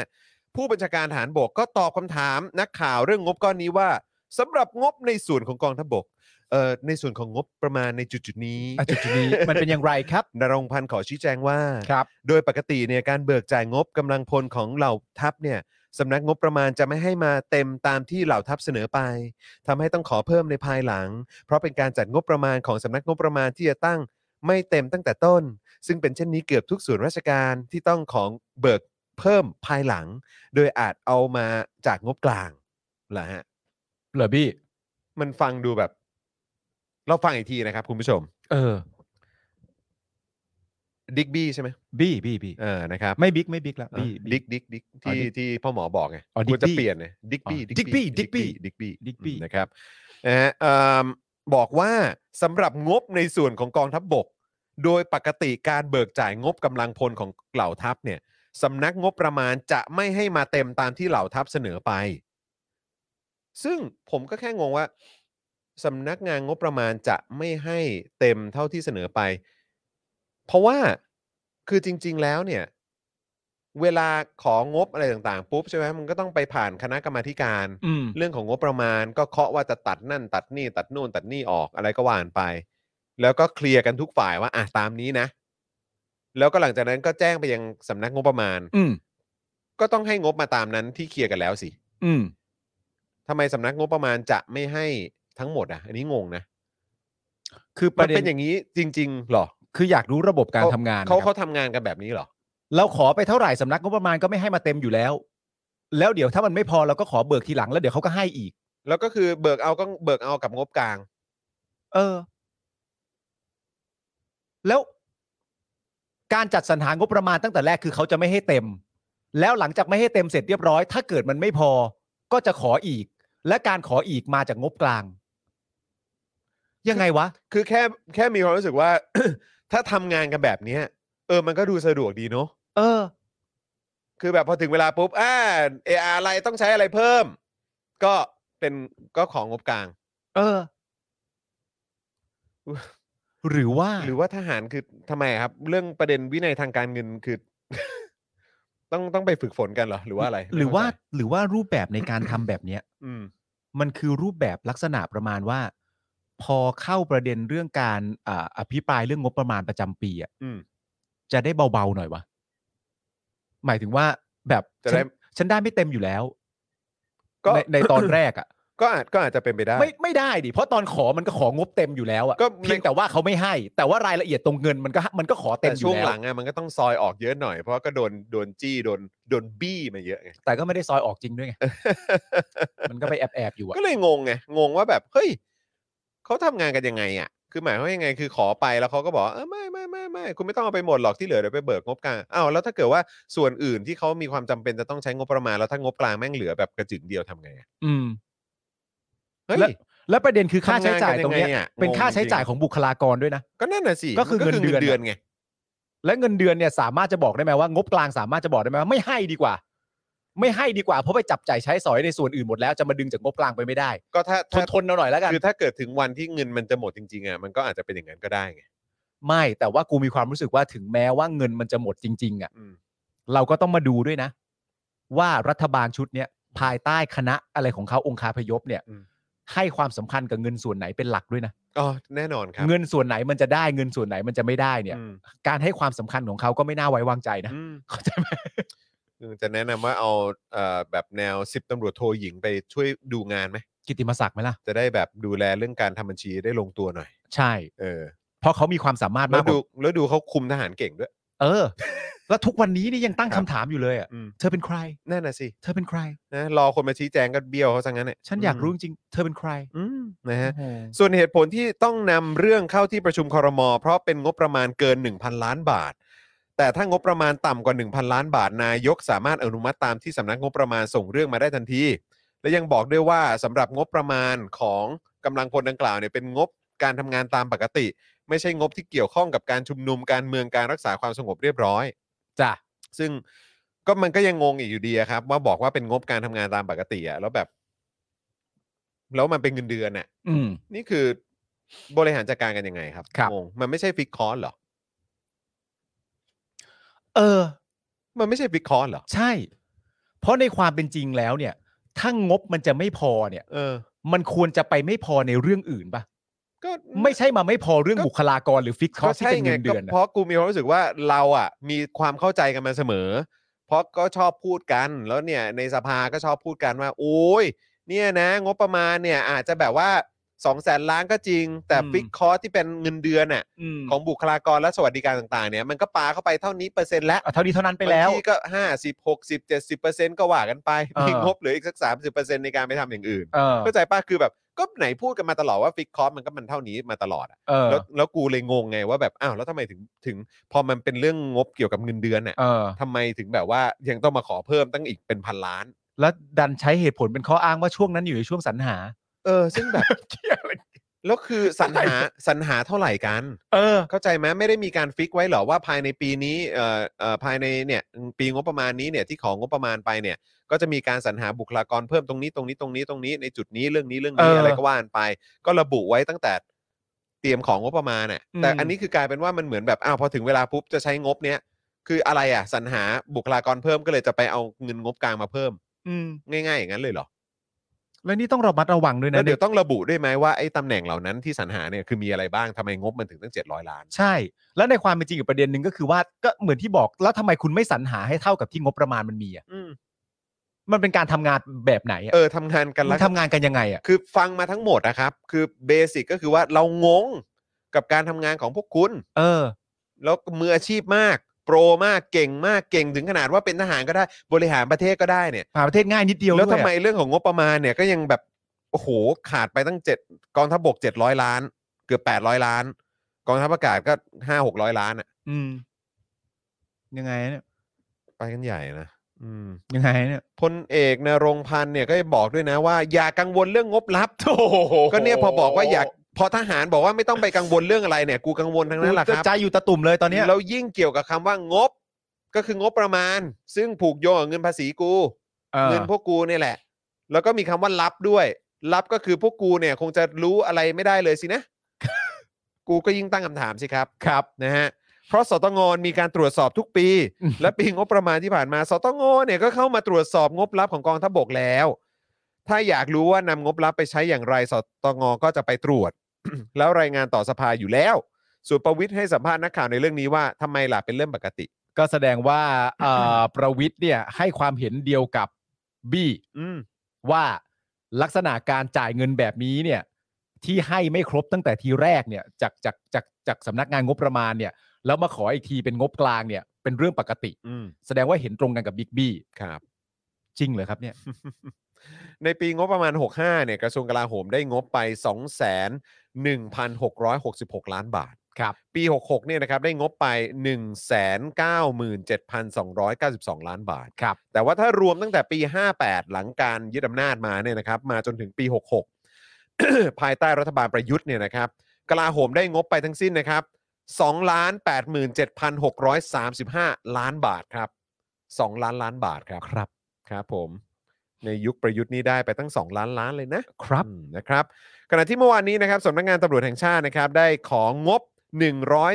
137.49 ล้านบาทสำหรับจัดทำโครงการจัดเก็บข้อมูล DNA ของบุคคลพ้นโทษ พักโทษจากเรือนจำและทันทสถาน เพื่อช่วยแก้ปัญหาผู้ที่พ้นออกไปทำไปกระทำความผิดซ้ำโดยสมศักดิ์เทพสุทินนะครับรัฐมนตรียุติธรรมเนี่ยได้แสดงความเห็นในที่ประชุมว่าอยากให้มีการจัดสรรงบประมาณมากกว่านี้ เพราะอยากให้มีการนำเทคโนโลยีมาใช้ ซึ่งประวิทย์บอกว่าเอางบตามที่ขอมาครั้งนี้ไปทำให้ได้ผลก่อน วันหน้าค่อยว่ากัน โอ้ยใจสุดยอดเลย โถเอ้ยนี่มันเป็นแค่กระทรวงยุติธรรม ใช่ ถ้าเป็นกองทัพก็ว่าไปอย่า เป็นไง เจอประวิทย์ไม่ให้เข้าไป จ่อยไปเลยสิ จุกเลยเด้ จุกเลยสิ จุกเลยเด้ เจอประวิทย์เขาไม่ยอมให้เข้าไป จอย ครับ โถ่ ผม เอ้ยทำไมล่ะ ทำไมอะครับ คุณผู้ชมครับ ผมถามคุณผู้ชมว่า ว่าคุณผู้ชมรู้สึกสบายใจถึงขั้นไหนครับ อืม ในการที่เอ่อตัวบี้เนี่ย หรือว่านรงพันธ์เนี่ย มาบอกกับเราว่า อย่าไปกังวลเรื่องงบลับ เพราะว่าสตงตรวจสอบแล้ว อ่า อันนี้ผมถามคุณผู้ชม เขาให้เหตุผลมาแบบนี้ว่ากังวลใช่ไหม กังวลใช่ไหมงบลับมันถูกเบิกมาเอามาจากงบกลางขอไปตอนแรกอะไรต่างๆ นานานั่นนู่นนี่แล้วมันไม่พอมันทำแบบนี้กันมาเสมอ แต่ไม่ต้องกังวลกังวลอยู่ใช่ไหมไม่ต้องกังวลสตงตรวจแล้วทุกปี อันเนี้ยคุณผู้ชมเออสบายใจขนาดไหนลองส่งเข้ามาได้นะครับ ลองแชร์เข้ามาหน่อยได้ไหมฮะ ครับ อืมครับผ ครับ ม ผม นะฮะ อยากรู้จังเลยนะครับ อ่ะคุณผู้ชมครับเรายังพอมีเวลาเอ่อสำหรับอีกหนึ่งข่าว ครับ นะครับก็เลยอยากจะเปิดโหวตคุณผู้ชมหน่อย ครับ นะครับคุณผู้ชมอยากจะเอ่อเป็นควบรวม True d e t a c ครับ นะครับหรือว่าอยากจะเรื่องสุเทพ อ่ะให้คุณผู้ชมโหวตเออ นะ อุ้ย ครับ คุณ โอ้ยคุณจารุณีโอ้โหขอบพระคุณนะ ข ค อ รั บพระคุณครับ คุณชนีบอ ข ก อบพระ โอนแล้ว คุณครับ 2,000 บาทขอบพระคุณครับ ขอบพระคุณแล้วก็ต้องขอขอบพระคุณเอ่อรู้สึกว่าก่อนหน้านี้ก็มีเอ่อท่านอื่น ๆ เติมเข้ามาด้วยเหมือนกันขอบพ ครั ระ บ คุณนะ ผม ครับขอบพระคุณครับ เอาอย่างนี้ดีกว่าครับคุณผู้ชมขอบพระคุณมากๆนะครับ ครับ เอ่อกสทช กด 1 ครับ อืม สุเทพกด 2 ครับ อ่ะโอเค คุณจารุณีวะสนับสนุนรายการตลอด ขอบพระ โย คุณ ขอบคุณ จริ นะ ง ค ๆ รับขอบบนะครัคุณครับผมนะฮะขอบคุณครับนี่โอ้คุณดีฟชาโดสุเทพสิครับขยี้มันกว่า อ่าครับผม อ่าโอเค เอ้ย ก็ แต่ก่อนหน้านี้เราเราไปประเด็นเรื่องอัปเดตนักกิจกรรมก่อน อ๋อ นะ ใช่ระหว่างนี้ ครั ผมบผม ขออัปเดตเอ่อประเด็นของนักกิจกรรมก่อนนะครับ ครับ นะ ผม อันนี้ก็ต้องพูดถึงกันทุกๆวันอยู่แล้วนะครับนะฮะ เดี๋ยว ก็ บิวบิวมาร์กไว้นะครับ ว่าอะไร อ่าเดี๋ยวช่วยดูหน่อย นะ นะครับ1หรือ 2 เยอะกว่ากันนะครับนะฮะก็ศูนย์ทนายความเพื่อสิทธิมนุษยชนนะครับ รายงานนะครับว่าสารอาญาให้ฝากขังคุณแซมทะลุฟ้าจากคดี 112 นะครับ ที่ถูกกล่าวหาว่าเผาซุ้มเฉลิมพระเกียรติเป็นครั้งที่ 8 ตามคำร้องของอายการนะครับ เนื่องจากเห็นว่าสำนวนคดีกำลังอยู่ในขั้นพิจารณา และคณะกรรมการอายการสูงสุดแล้วนะครับ จึงให้ฝากขังต่อไปอีก 8 วันทำให้จนถึงตอนนี้นะครับ คุณแซมยังคงถูกคุมขังอยู่ในเรือนจำพิเศษกรุงเทพ รวมเป็นเวลากว่า 78 วันแล้วนะครับ ครับผม ขณะที่วันนี้นะครับยังคงมีผู้ถูกคุมขังจากคดีทางการเมืองอย่างน้อย 22 รายนะครับ แบ่งเป็นคดีม .112 จำนวน 4 ราย คดีม็อบดินแดง ซึ่งถูกขังมาแล้ว 97 วันจำนวน 12 ราย และคดีอื่นๆจำนวน 5 รายนะครับ โดยคุณภูมิสัสลักษณ์นะครับ และคุณโอมใบบุญนักกิจกรรมที่ถูกคุมขังจากคดีม็อบดินแดงนะครับ อดอาหารเป็นวันที่ 13 แล้วนะครับ ขณะที่คุณคิมเทรวิทย์นะครับยังคงทานอาหารแค่วันละ 1 มื้อ เพื่อทวงสิทธิ์ในการประกันตัวต่อไป โดยศูนย์ทนายนะครับยังรายงานด้วยนะครับว่านับตั้งแต่มีการชุมนุมของกลุ่มเยาวชนปลดแอกในเดือนกรกฎาคมปี 63 เนี่ยจนมาถึงปัจจุบันเนี่ยนะครับมีเด็กและเยาวชนถูกดำเนินคดีจากการแสดงออกทางการเมืองอย่างน้อย 283 คน ครับ ใน 211 คดี อืม หรือคิดเป็นสัดส่วน 1 ใน 5 ของคดีทางการเมืองทั้งหมด 1,120 คดีเลยนะครับ โอ้โห โดยเด็กที่อายุต่ำที่สุดนะครับที่ถูกดำเนินคดีคืออายุ 12 ปีครับ เฮ้ย เด็กอายุ 12 ก็โดนคดีทางการเมืองนะครับ แล้วก็ต้องไม่ลืมนะครับว่า คดีที่เกี่ยวกับเยาวชนเนี่ยนะครับเป็นหนึ่งเป็นคิดเป็นสัดส่วนเนี่ยหนึ่งใน 5 ของคดีทางการเมืองทั้งหมดนะครับ จากพันกว่าคดีนะครับ โอ้ประเทศไทยครับ สุดจริง ปี 49 เกิดการทำรัฐประหารกับคุณผู้ชมครับ ๆครับผม หลังจากนั้นก็ยาวครับ ยาวครับ เละมาจนปัจจุบันนะครับอ่ะเอ่อคือต้องแจ้งคุณผู้ชมว่าที่ที่ต้องแบบว่าเหลืออีกหนึ่งข่าวเนี่ย เพราะว่าวันนี้เนี่ยเอ่อสำหรับ Freedom Talk ใช่ นะครับจะมาเร็วกว่าปกติ 1 ชั่วโมง ครับ นะ ผม ก็คือประมาณ 2 ทุ่มนะครับฉะนั้นคือเราก็ต้องแบบว่าเผื่อเวลาไว้สำหรับเอ่อ ค จั รั ด บ การก่อนเข้ารายการสดด้วยนะครับนะก็เลยอยากจะฝากคุณผู้ชม นิดนึงนะครับต้องขออภัยที่ที่อาจจะอ่าไม่ไม่ครบทั้ง 3 ข่าวในวันนี้นะครับนะฮะอ่ะ แต่ว่าเอ่อเท่าไหร่เอ่อสรุปว่าเป็นอันไหนครับบิวเบอร์สองนะครับอ่ะเบอร์สองนะครับผมน เทพอ่ะ สำหรับสุเทพนั่นเอง เรื่องเขาเรียกว่าแบบไม่ไม่ต้องดาวนิ วส์ไม่ต้องดาวนิวส์นะฮะอืม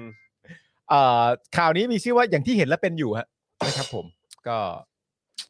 ก็ตามนั้นเลยฮะ ข่าวนี้ก็ ตามนั้ คื น อ เลยฮะ ข่าวตามนั้นนะครับ อืม ข่าวที่มีชื่อว่าไม่เกี่ยวหกทีนะครัครับบ ผม อืม ข่าวไม่เกี่ยวหกทีนะ ไม่ ครับ เกี่ยวนะครับ ไม่เกี่ยว ข่าวนี้นะครับคุณผู้ชมครับเป็นประเด็นของสารดีกาครับ ยกฟ้องสุเทพครับ คดีทุจริตก่อสร้างโรงพักทดแทน 396 แห่งมูลค่ากว่า 5.8 พันล้านบาทครับ อืม เยอะเหมือนกันนะฮะคุณจรฮะ ครับ คุณจรเคยจับเงิน 5.8 พันล้านบาทไหมฮะไม่เคยฮะไม่เคย ไม่ ฮะ เคยครับไม่ ครับผม ยังยังแบบนึกภาพไม่ออกเลยว่า ค ถ้า รับ เอามาวางไว้ ครับ เนี่ยมันจะแบบเยอะขนาดไหนอ่ะ ใช่ครับ เออครับ คือหลังใช้เวลาทำคดีมาเกือบ 10 ปีเนี่ยนะครับ ครับ คือวันนี้เนี่ยนะครับคุณเอ่อคุณธีรชัยพันธุมาศครับโฆษกกมทปปชเนี่ยนะครับของสภาเนี่ยแถลงหลังสารดีกาแผนกคดีอาญาของผู้ดำรงตำแหน่งทางการเมือง ยกฟ้องสุเทพเทือกสุบรรณและพวกรวม 6 คนครับ 6 คนนี่ก็คือรวมสุเทพไปด้วยเนี่ยนะฮะในคดีถูกปปชนี่เป็นโจทย์ครับ ยื่นฟ้องตามข้อกล่าวหาหัวประมูล และฐานความผิดต่อหน้าที่ราชการ และการก่อสร้างสถานีตำรวจทดแทน และแฟลตตำรวจ รวม 396 นะครับ แห่งนะฮะวงเงินเสียหายกว่า 5,800 ล้านบาทครับ หลังต่อสู้คดีมาเกือบ 10 ปีนะครับ โดย 10 ปี 10 ปีฮะ โดยตั้งคำถามว่าทำไมคดีที่ปปชเป็นต้นเหตุในการฟ้องเอง ถึงถูกยกฟ้องในชั้นสำนวน อืม มันถูกต้องและได้ทำเต็มที่แล้วหรือไม่ ซึ่งกมทปปชจะมีการตรวจสอบในเรื่องนี้นะครับ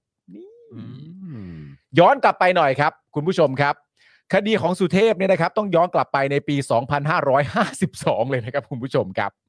เมื่อพลตำรวจเอกพัชรวาดวงสุวรรณครับ อืม วงสุวรรณนะครับ วงสุวรรณครับ ผบตรในขณะนั้นเนี่ยนะครับได้เสนอโครงการก่อสร้างโรงพักทดแทน ต่อรัฐบาลของอภิสิทธิ์ครับ โดยมีสุเทพเนี่ยเป็นผู้เซ็นอนุมัติงบไทยเข้มแข็งนะครับจำนวน 5,848 ล้านบาท ขณะที่การก่อสร้างเนี่ยเริ่มขึ้นในปี 2,554 หรือว่า 2 ปีให้หลังนะครับ แต่เมื่อใกล้สิ้นสุดสัญญาครับในปี 2,556 เนี่ยกลับไม่มีความคืบหน้าคุณผู้ชมฮะพื้นที่ก่อสร้างหลายแห่งเนี่ยนะครับ ถูกผู้รับเหมาทิ้งงานครับ โดยปี 2,555 เนี่ยนะครับ คุณชูวิทย์กมลวิสิทธิ์ครับ ที่ขณะนั้นนะครับเป็นสสพักรักประเทศไทยนะครับ ได้อภิปรายเรื่องนี้ในสภานะครับว่า พบความผิดปกติของการจัดซื้อจัดจ้างนำไปสู่การดำเนินคดีส่งเรื่องให้ DSI ครับ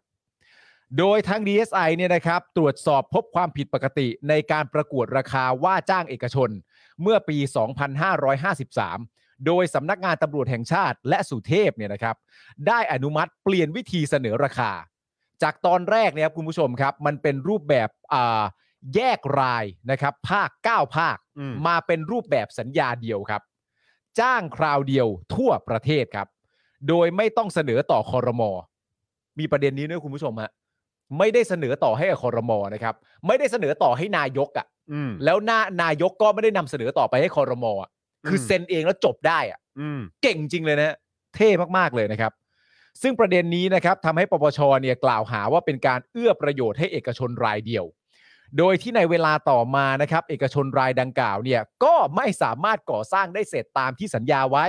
มีการทิ้งงานกลายเป็นโรงพักร้างจำนวนมากนะครับผม คือมันก็คือในในมุมมองของคนทั่วไปเนี่ยเขาก็มองกันอยู่แล้วนะครับว่าอ้าวก็คือจริง ๆ แล้วเนี่ยจะก่อสร้างเนี่ยคือแบบแบ่งเป็นภาคส่วนหรืออะไรอย่างเงี้ยมันไม่ดีกว่าเหรอ ใช่ เพราะว่าถ้ามันทำข้ามจังหวัดกันเนี่ย อืม มันก็วุ่นวายแล้วมัน ใช่ ไม่เป็นการแบบไปเพิ่มเขาเรียกว่าต้นทุน อืม หรือว่ายิ่งทำให้มันแพงก็มีอีกเหรอ ใช่ แล้วนี่รวบให้เป็นแบบสัญญาแบบเจ้าเดียวแล้วให้ดูแลทั้งทั้งประเทศเนี่ย เออ คือ ดูแลยังไง มันจะดูแลยังไง อันนี้ เออ คือว่ากันตามความเป็นจริงอะ่ะ เออ คือแบบเขาเขามีสาขาบริษัทอยู่ทุกจังหวัดเลยเหรอ หรือว่า ใช่ ยังไงไง คือมันแบบมันมันก็ไม่แปลกอะ่ะ ถ้า ใช่ ถ้าทุกคนจะมองว่าแบบมันผิดปกติอะ่ะ ใช่ เออ คือมันผิดปกติตั้งแต่ตั้งแต่แรกเริ่มแล้ว ใช่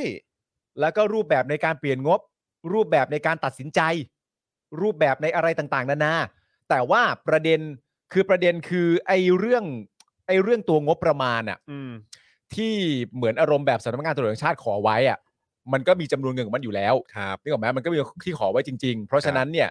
แล้วทางรัฐบาลนะตอนนั้นเนี่ยก็คืออนุมัติ อืม หลังจากอนุมัติไปเสร็จเรียบร้อยเนี่ยประเด็นที่มันสำคัญที่ต้องย้อนกลับมาดูก็คือว่า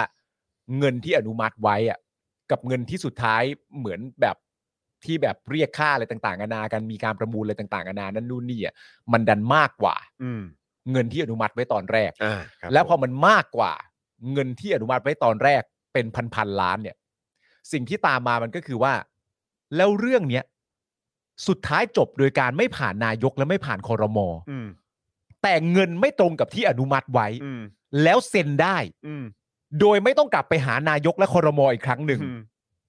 อะไรวะ ใช่แล้วก็คือแบบเมื่อกี้ผมก็แค่ตกใจ เพราะว่าก็คือแบบอ่ะอย่างอ่าถ้าเทียบกับกรณีคือเอ่อหลายคนอาจจะบอกอ่ะก็มันมันเทียบกันไม่ได้นะ อืม เพราะมันคนละรัฐ บาลคนละสมัยรัฐธรรมนูญคนละฉบับกฎหมายอะไรมันก็เปลี่ยนไปหรือเปล่าอะไร เออ แบบเนี้ยก็คือเนี่ยเหตุผลไอ้เรื่องประเด็น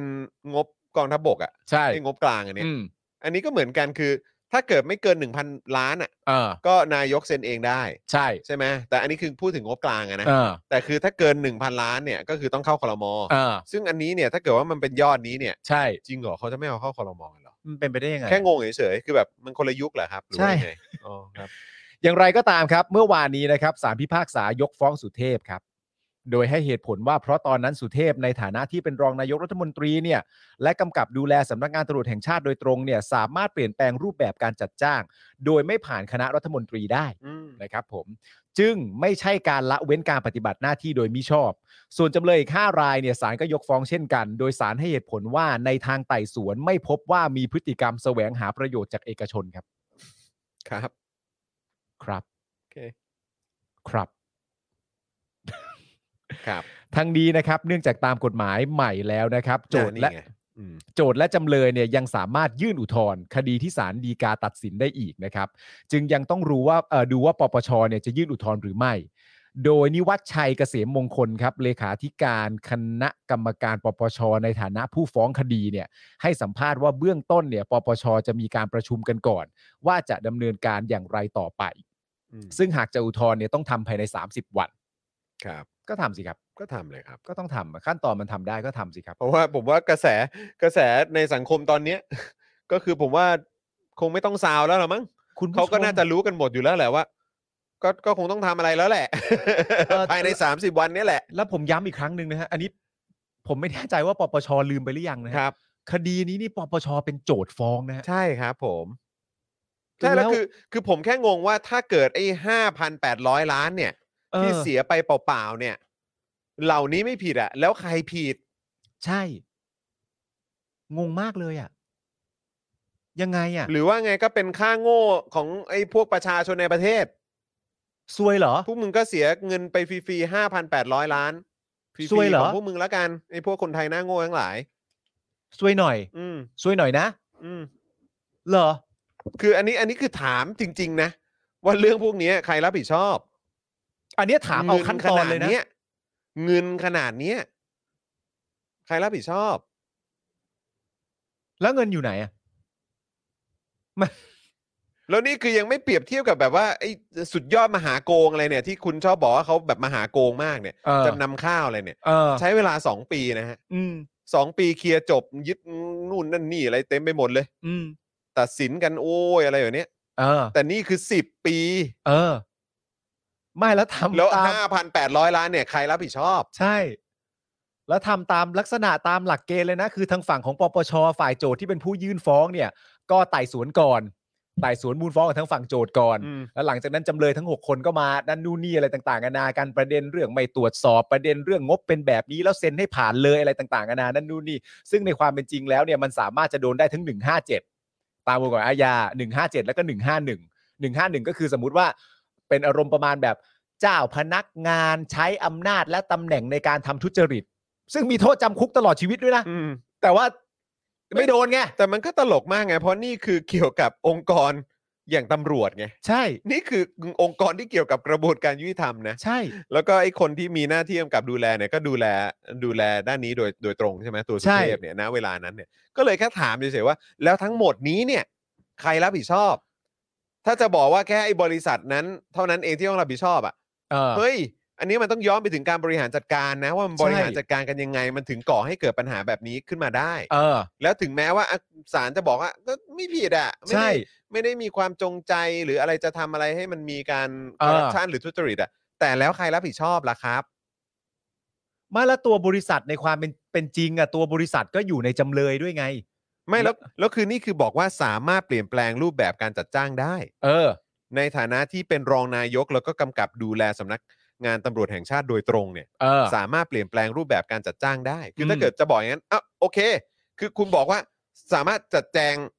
เปลี่ยนเปลี่ยนอะไรต่างๆ ได้ อืม แต่ก็จะถามต่อว่า อ้าว แล้วเปลี่ยนอย่างเงี้ย แล้วไม่ต้องรับผิดชอบเหรอ เออ หรือว่าเปลี่ยนอย่างเปลี่ยนอย่างเงี้ย แล้วนอกจากจะใช้งบประมาณเพิ่มขึ้นมากกว่า อืม ตอนแรกเนี่ย ใช่ แล้วพอมันเกิดปัญหาแบบเนี้ย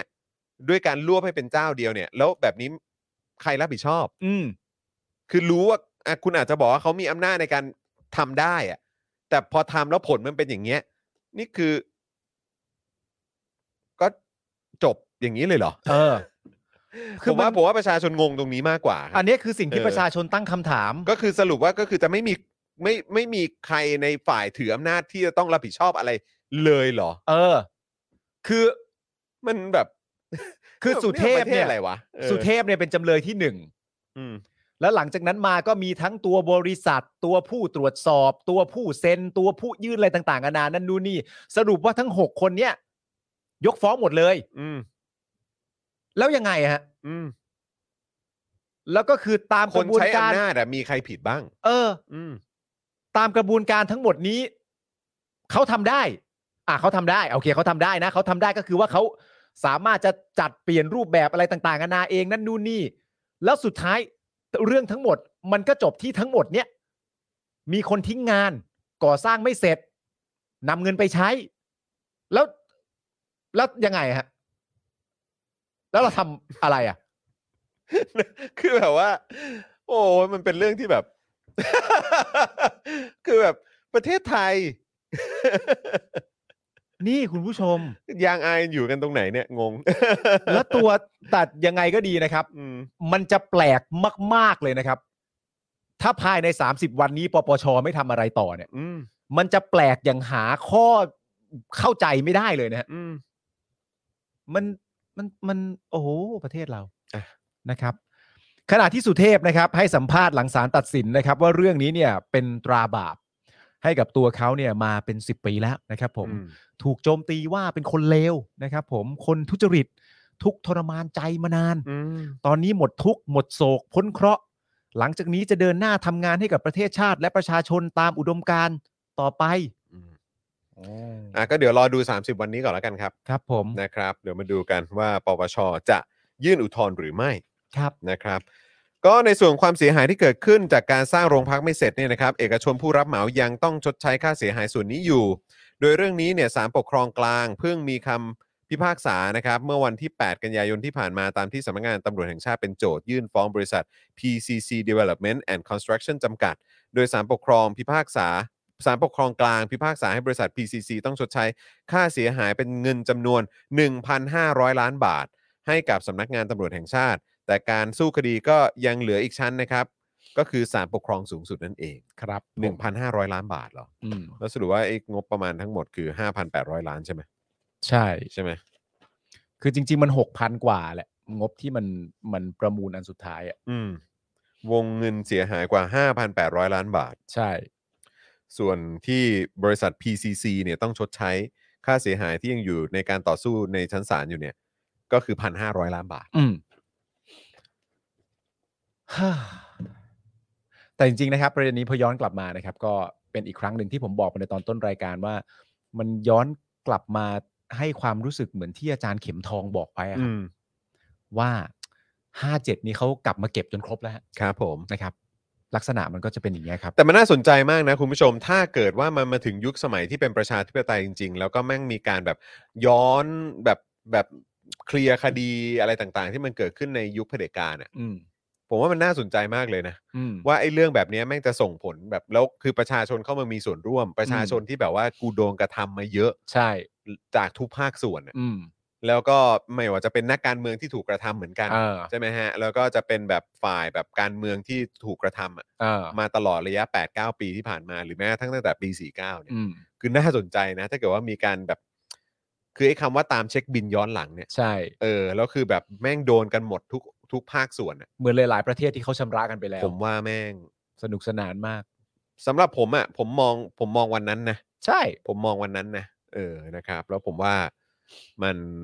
มันน่าลุ้นนะครับ ผมก็มองวัน น่า นั้น ลุ้นนะครับ แล้วผมก็ยังเชื่อว่าวันนั้นมันก็มีอยู่จริงครับ ไม่มากก็น้อยครับ ยังไงพวกแม่งก็ต้องโดนกัน ใช่ เพราะว่า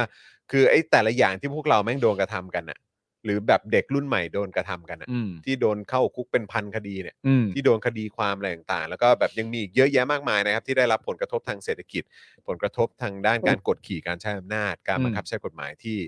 ที่พวกเราตั้งคำถามกันอยู่แล้วอะ่ะใน อืม ในทุกๆการกระทำอ่ะนะครับ ถ้าเกิดว่าทั้งหมดเหล่านี้เนี่ยแม่งมาเป็นแบบสึนามิอ่ะ อืม คือกูถามจริง พวกมึงจะเอาไง พวกมึงจะอยู่ยังไงให้รอด ผมว่า เอ่อ ใครๆก็รอวันนั้นคนะครั รับ บผม ใครๆก็ แล้วก็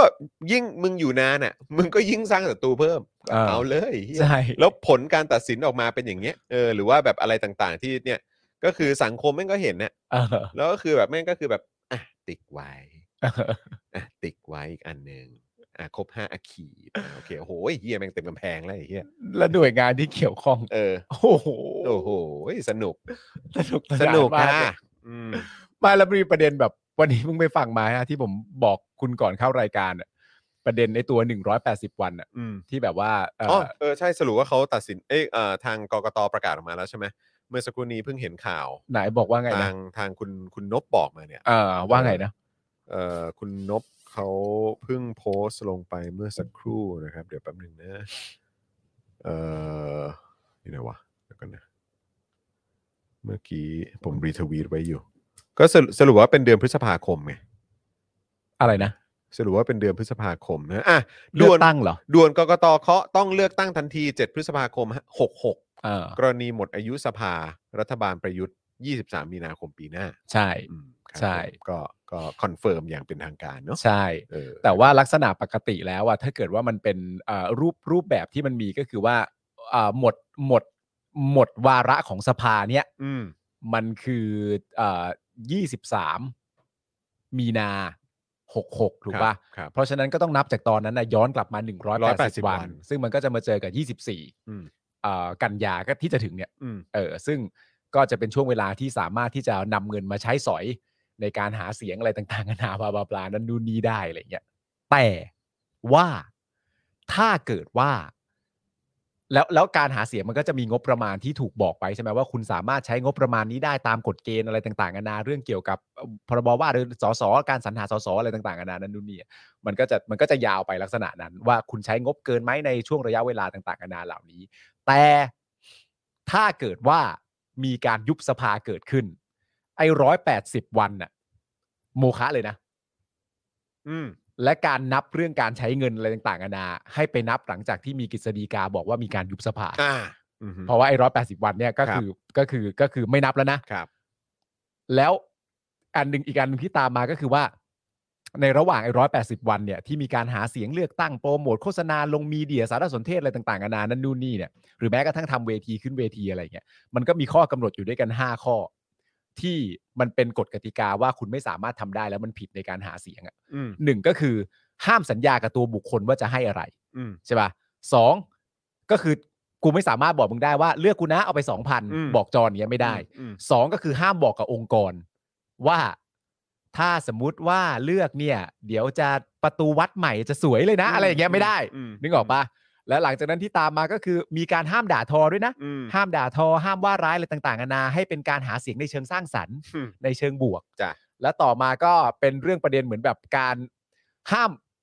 ห้ามจัดงานให้อ่ะ อืม นึกออกปะห้ามจัดงานให้ ซึ่งไอ้ประเด็นการห้ามจัดห้ามจัดงานให้แม่งก็เป็นเรื่องที่ตตลกและสนุกสนานมาก เพราะช่วงที่มันผ่านตอนเนี้ยไปถึงช่วงนู้นนับร้อยแปดสิบวันอ่ะ มันจะผ่านทั้งคริสต์มาส อ๋อ ครับผ มันจะผ่านทั้งปีใหม่ ครับ แม่งทางของงานชัด ครับผม ๆ มันเป็นทางของงานชัดๆ แล้วประเด็นก็คือว่า หนักเข้าไปกว่านั้น สมมุติว่าในระหว่างทางเนี้ย ระหว่างทางเนี้ยมีการทำผิดไอ้ห้าข้อนี้เนี่ย ในร้อยแปดสิบวันที่ว่าเนี่ยทำผิดไปแล้วนะ แต่ถ้ามีการยุบสภาขึ้นมา ไอ้ห้าข้อที่ทำผิดไปแล้วเนี่ย โมฆะนะ อืม ให้ไปเรื่องนั้น ครับ ไป ผม กูแบบโอ้โหเอาเลย กฎกติกา เอาให้สะ ใน ดวก ใน เลย ยุคเนี้ยครับ คุณผู้ช ม เอาให้สะดวกเลย ครับผม เต็มที่เลยเว้ย เอาให้สะดวก พวก เล เรา ย ครับผม ทำอะไรทำซึ่งหลายๆ คนเนี่ย ก็ตะอารมณ์ตลกมาก ผมเห็น อืม หลายคนที่เป็นแบบทางแบบทางรักรัฐประหารรักเผด็จการอ่ะ อืม ก็มักจะใช้คำพูดว่า อ้าว แต่ว่าทั้งหมดเหล่านี้เนี่ย มันก็ตั้งอยู่บนกฎกติกาเดียวกันไง อืม ร้อยแปดสิบวันใครจะทำยังไงก็แล้วแต่ แต่ถ้ามันมีการยุบสภาปุ๊บอ่ะมันก็โดนเรื่องนี้กันหมด ไอ้กฎห้าข้อเป็นยังไงก็แล้วแต่นั่นนู่นนี่ถ้ามีการทำคุณจะทำคุณจะไม่ทำอะไรต่างๆกันนะก็โดนเรื่องนี้กันหมด ก็บอกมาแบบเนี้ย แล้วกูก็แบบฮะ อืม มึงตักกะอะไรอะ่ะ แล้วคนที่สามารถจะควบคุมโฟลว์ท่วงทำนอง จังหวะ และริทึมทั้งหมดนี้ได้หมด มันคือคนที่ยุบสภา ถูก และคนอื่นไม่รู้อ่ะ อืม แล้วมึงจะบอกว่ามันแฟร์ได้ยังไง เอ อะ อ นึกออกปะ ใช่ กฎกติกามันเท่าเทียมกัน แต่คนยุบสภามันยุบได้อันเดียวอ่ะ ใช่ มึงกูก็ไม่เข้าใจมึงจริงนะ ต้องบอก ว่า come on นะ กูก็ไม่เข้าใจตรกกะมึงจริงนะ คือแบบ กฎกติกาเดียวกัน ยอมรับ 480 วัน ถ้ายุบสภาก็เหมือนกันหมดกฎกติกา 5 ข้อถ้ามีการทำผิดถ้ายุบสภามันก็นับเหมือนกันหมด ไม่แต่ยุบสภามันมึงทำได้ไง ติงตองนะเออนั่งฟังแล้วก็แบบอ๋อ this is Thailand จริง ๆ ครับผม สบายแล้ว มึง ครับ นั่นแหละคุณผู้ชมนะฮะอ่ะคุณผู้ชมครับ ดูจากเวลาและใกล้เข้ามาทุกทีแล้วกับ Freedom Talk ครับ นะครับกับพี่โอ๊ตเฉลิมพลฤทธิชัยนะครับ กับแขกรับเชิญในวันนี้ก็คือคุณปาล์มเหมือนกัน ชุนปาล์ม แต่ว่าไม่ใช่ปาล์มธัญวิทย์นะครับ เป็น ครับ อีกหนึ่งอีกอีกอีกท่านหนึ่งนะครับนะก็คือคุณปาล์มสุลักษณาพ่วงแสงนั่นเองนะครับนะฮะซึ่งทุกคนจะรู้จักเธอนะฮะจากเพจติ่งรีวิวนั่นเองครับนะครับเพราะฉะนั้นก็ไปติดตามกันได้ คุณผู้ชมอันนี้เป็นอีกหนึ่งช่องทางในการสนับสนุนพวกเราได้นะครับ อยากจะฝากคุณผู้ชมนะครับนะฮะติดตามรายการ Freedom Talk กันต่อด้วย นะครับอ่าช่วยแชร์ช่วยอาบอกต่อกันได้นะค ค รั รับ บ เพราะว่าคือรู้สึกว่าโหแบบกระแสตอบรับดีมากๆ แล้วก็มีหลายคนรีวิวมา แล้วโหยพออ่านรีวิวแล้วรู้สึกดีใจ ครับ นะครับเพราะว่าแน่นอนเรื่องของความบันเทิงนะครับการเอ่อแสดงความรักต่อศิลปินดาราที่ตัวเองชื่นชอบเนี่ยโอ้โหมันเป็นเรื่องดีมากๆอยู่แล้วนะครับ แต่ว่าอีกพาร์ทหนึ่งที่คุณจะได้จาก Freedom Talk นะที่เอ่อดูแลรายการเนี้ยโดยพี่โอ๊ตเฉลิมพลเนี่ยก็คือคุณจะได้สาระความรู้แล้วก็ข่าวสาร ครับ แล้วก็มุมมองที่น่าสนใจในระดับสากลด้วยเหมือนกัน ครับผ นะ ม ครับก็อยากให้คุณผู้ชมช่วยกันสนับสนุนรายการนี้กันด้วยนะครับ ครับผม นะฮะอันนี้เอ่อสำคัญมากๆเลยนะครับ นี่ตอนนี้ทางทีมงานของเราแปะลิงก์ไว้ให้เรียบร้อยแล้วนะครับ ทางเอ่ออันนี้เป็นของ YouTube นะเออนะครับแล้วเดี๋ยวไม่แน่เดี๋ยวอาจจะแปะอ่าเดี๋ยวก็ Facebook มาแล้วด้วย ครับ นะ ผม ครับนะฮะอ่ะแล้วก็คุณจารุณีบอกว่าเจอกันอังคารหน้านะอ้าวคุณจารุณีจะไปไหนอะครับ ทำไมล่ะครับ เกิดอะไรขึ้นคุณจารุณีจะเดินทางไปอะไรยังไงหรือเปล่าหรือว่ายังไงครับ นี่วัน เย อะไร นี่วันพุธ วัน เห นี้ รอ วันพุธ ทำไมเจออังคารหน้าเลยล่ะค ไม่ รับ เจออีก ณ ที จ วันอังคารเลยละครับเนี่ยอืมนะครับนะอ่ะแต่ว่ายังไงคุณผู้ชมครับ ใครมาเอ่อใครอยู่ในรายการของเราก็ทิ้งท้ายกันด้วยการกดไลค์กดแชร์กันด้วยละกันนะครับ แล้วก็วันนี้ผมไปถ่ายเจาะข่าวตื้นตอนใหม่มาแล้วนะครับ คุณผู้ชมเดี๋ยววันศุกร์นี้เตรียมตัวติดตามกันได้ ใครที่อยากจะเอ่อให้ขยี้ประเด็นของคดีความนะอย่างของเอ่อเรื่องของโรงพัก ครับ นะครับเนี่ยเราขยี้กันจัดเต็มมาก ครับ ในเอ่อเจาะข่าวตื้นด้วยนะครับ แล้วก็ยังมีประเด็นที่น่าสนใจ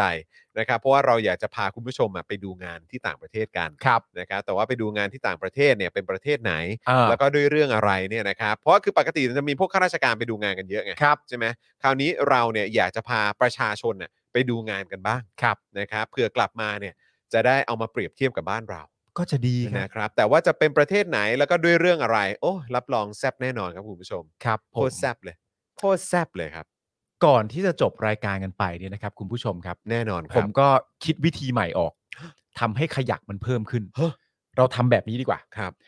เราเนี่ยโทรไปหาสอสอน้ำ อืม นะ แล้วเราก็บอกให้สอสอน้ำเนี่ย ในฐานะที่เราเป็นรุ่นพี่เนี่ย อืม เราให้สอสอน้ำเนี่ย โทรเข้าไปในรายการตาส ว่าง เดี๋ยวนะ นี่เราจะไปรบกวนเอ่อคุณรุ่นน้องผู้ทรงเกียรติของเราอย่างนี้เหรอครับ มันเป็นการรบกวนเหรอวะ เออรบกวนดิวะ เอาเหรอวะ เขากำลังทำคดีคิงสเกตอยู่ เออ เรื่อง เอ ใหญ่เรื่องใหญ่ อใช่ไหม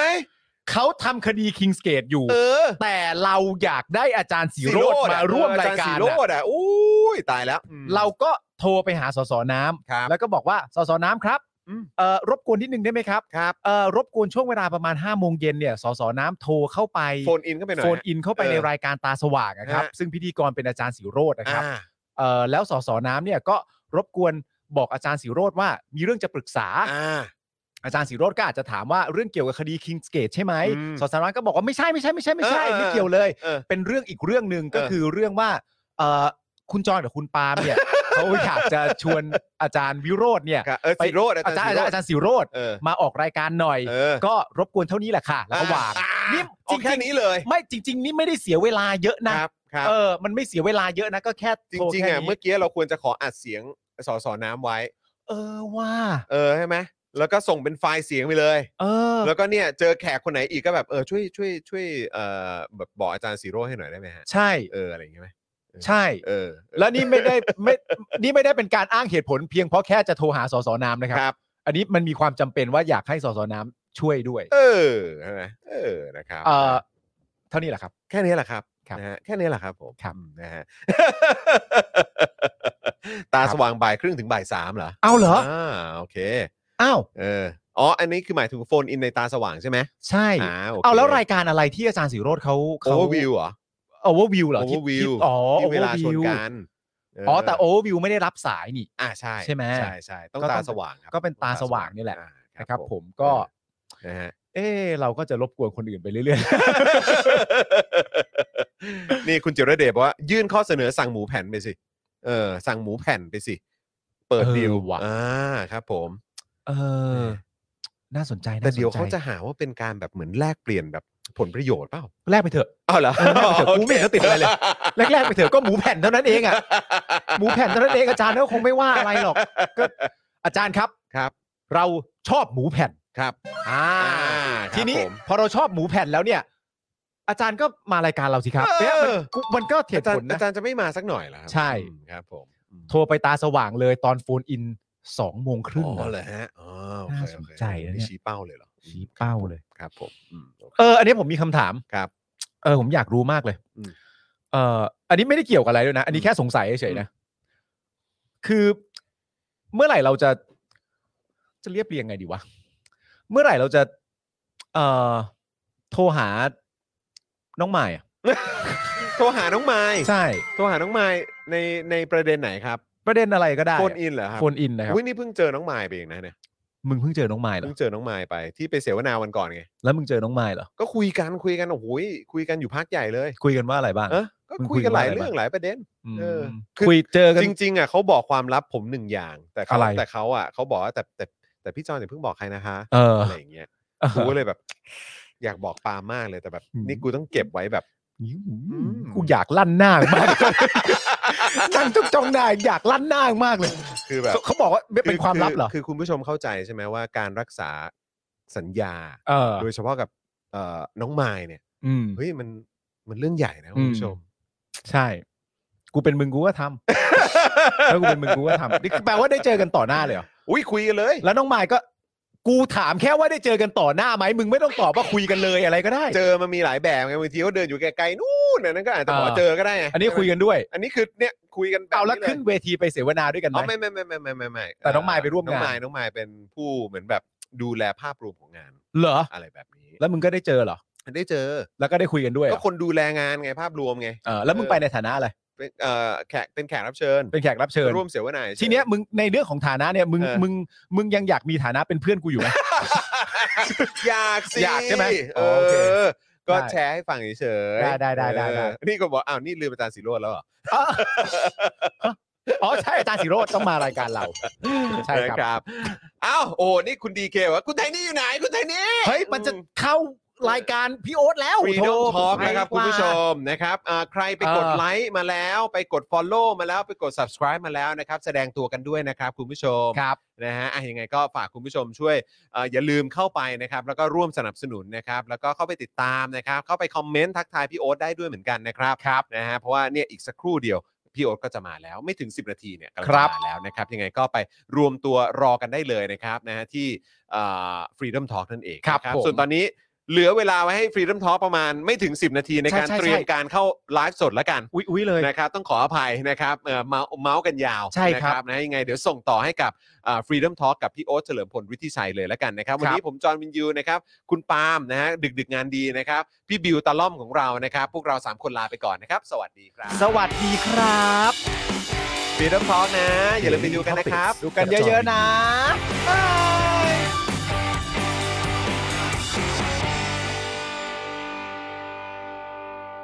ซัพพอร์เตอร์ ซัพพอร์เตอร์ พวกเราอยากได้ซัพพอร์เตอร์ ซัพพอร์เตอร์ ซัพพอร์เตอร์ พวกเราอยากได้ซัพพอร์เตอร์ ไม่มีเงินก็ไม่เป็นไร แต่ถ้ามีเงิน สมัครซัพพอร์เตอร์ ซัพพอร์เตอร์ ซัพพอร์เตอร์ พวกเราอยากได้ซัพพอร์เตอร์ ซัพพอร์เตอร์ ซัพพอร์เตอร์ พวกเราอยากได้ซัพพอร์เตอร์ กดง่ายๆ แค่กด จอยด้านล่าง หรือว่ากด subscribe กันด้วยสมัครกันหน่อย ซัพพอร์เตอร์ ซัพพอร์เตอร์ พวกเราอยากได้ซัพพอร์เตอร์ ซัพพอร์เตอร์ ซัพพอร์เตอร์ พวกเราอยากได้ซัพพอร์เตอร์ ซัพพอร์เตอร์ ซัพพอร์เตอร์ พวกเราอยากได้ซัพพอร์เตอร์ ซัพพอร์เตอร์ ซัพพอร์เตอร์ พวกเราอยากได้ซัพพอร์เตอร์ ซัพพอร์เตอร์ เมมเบอร์ชีพสมัครซัพพอร์เตอร์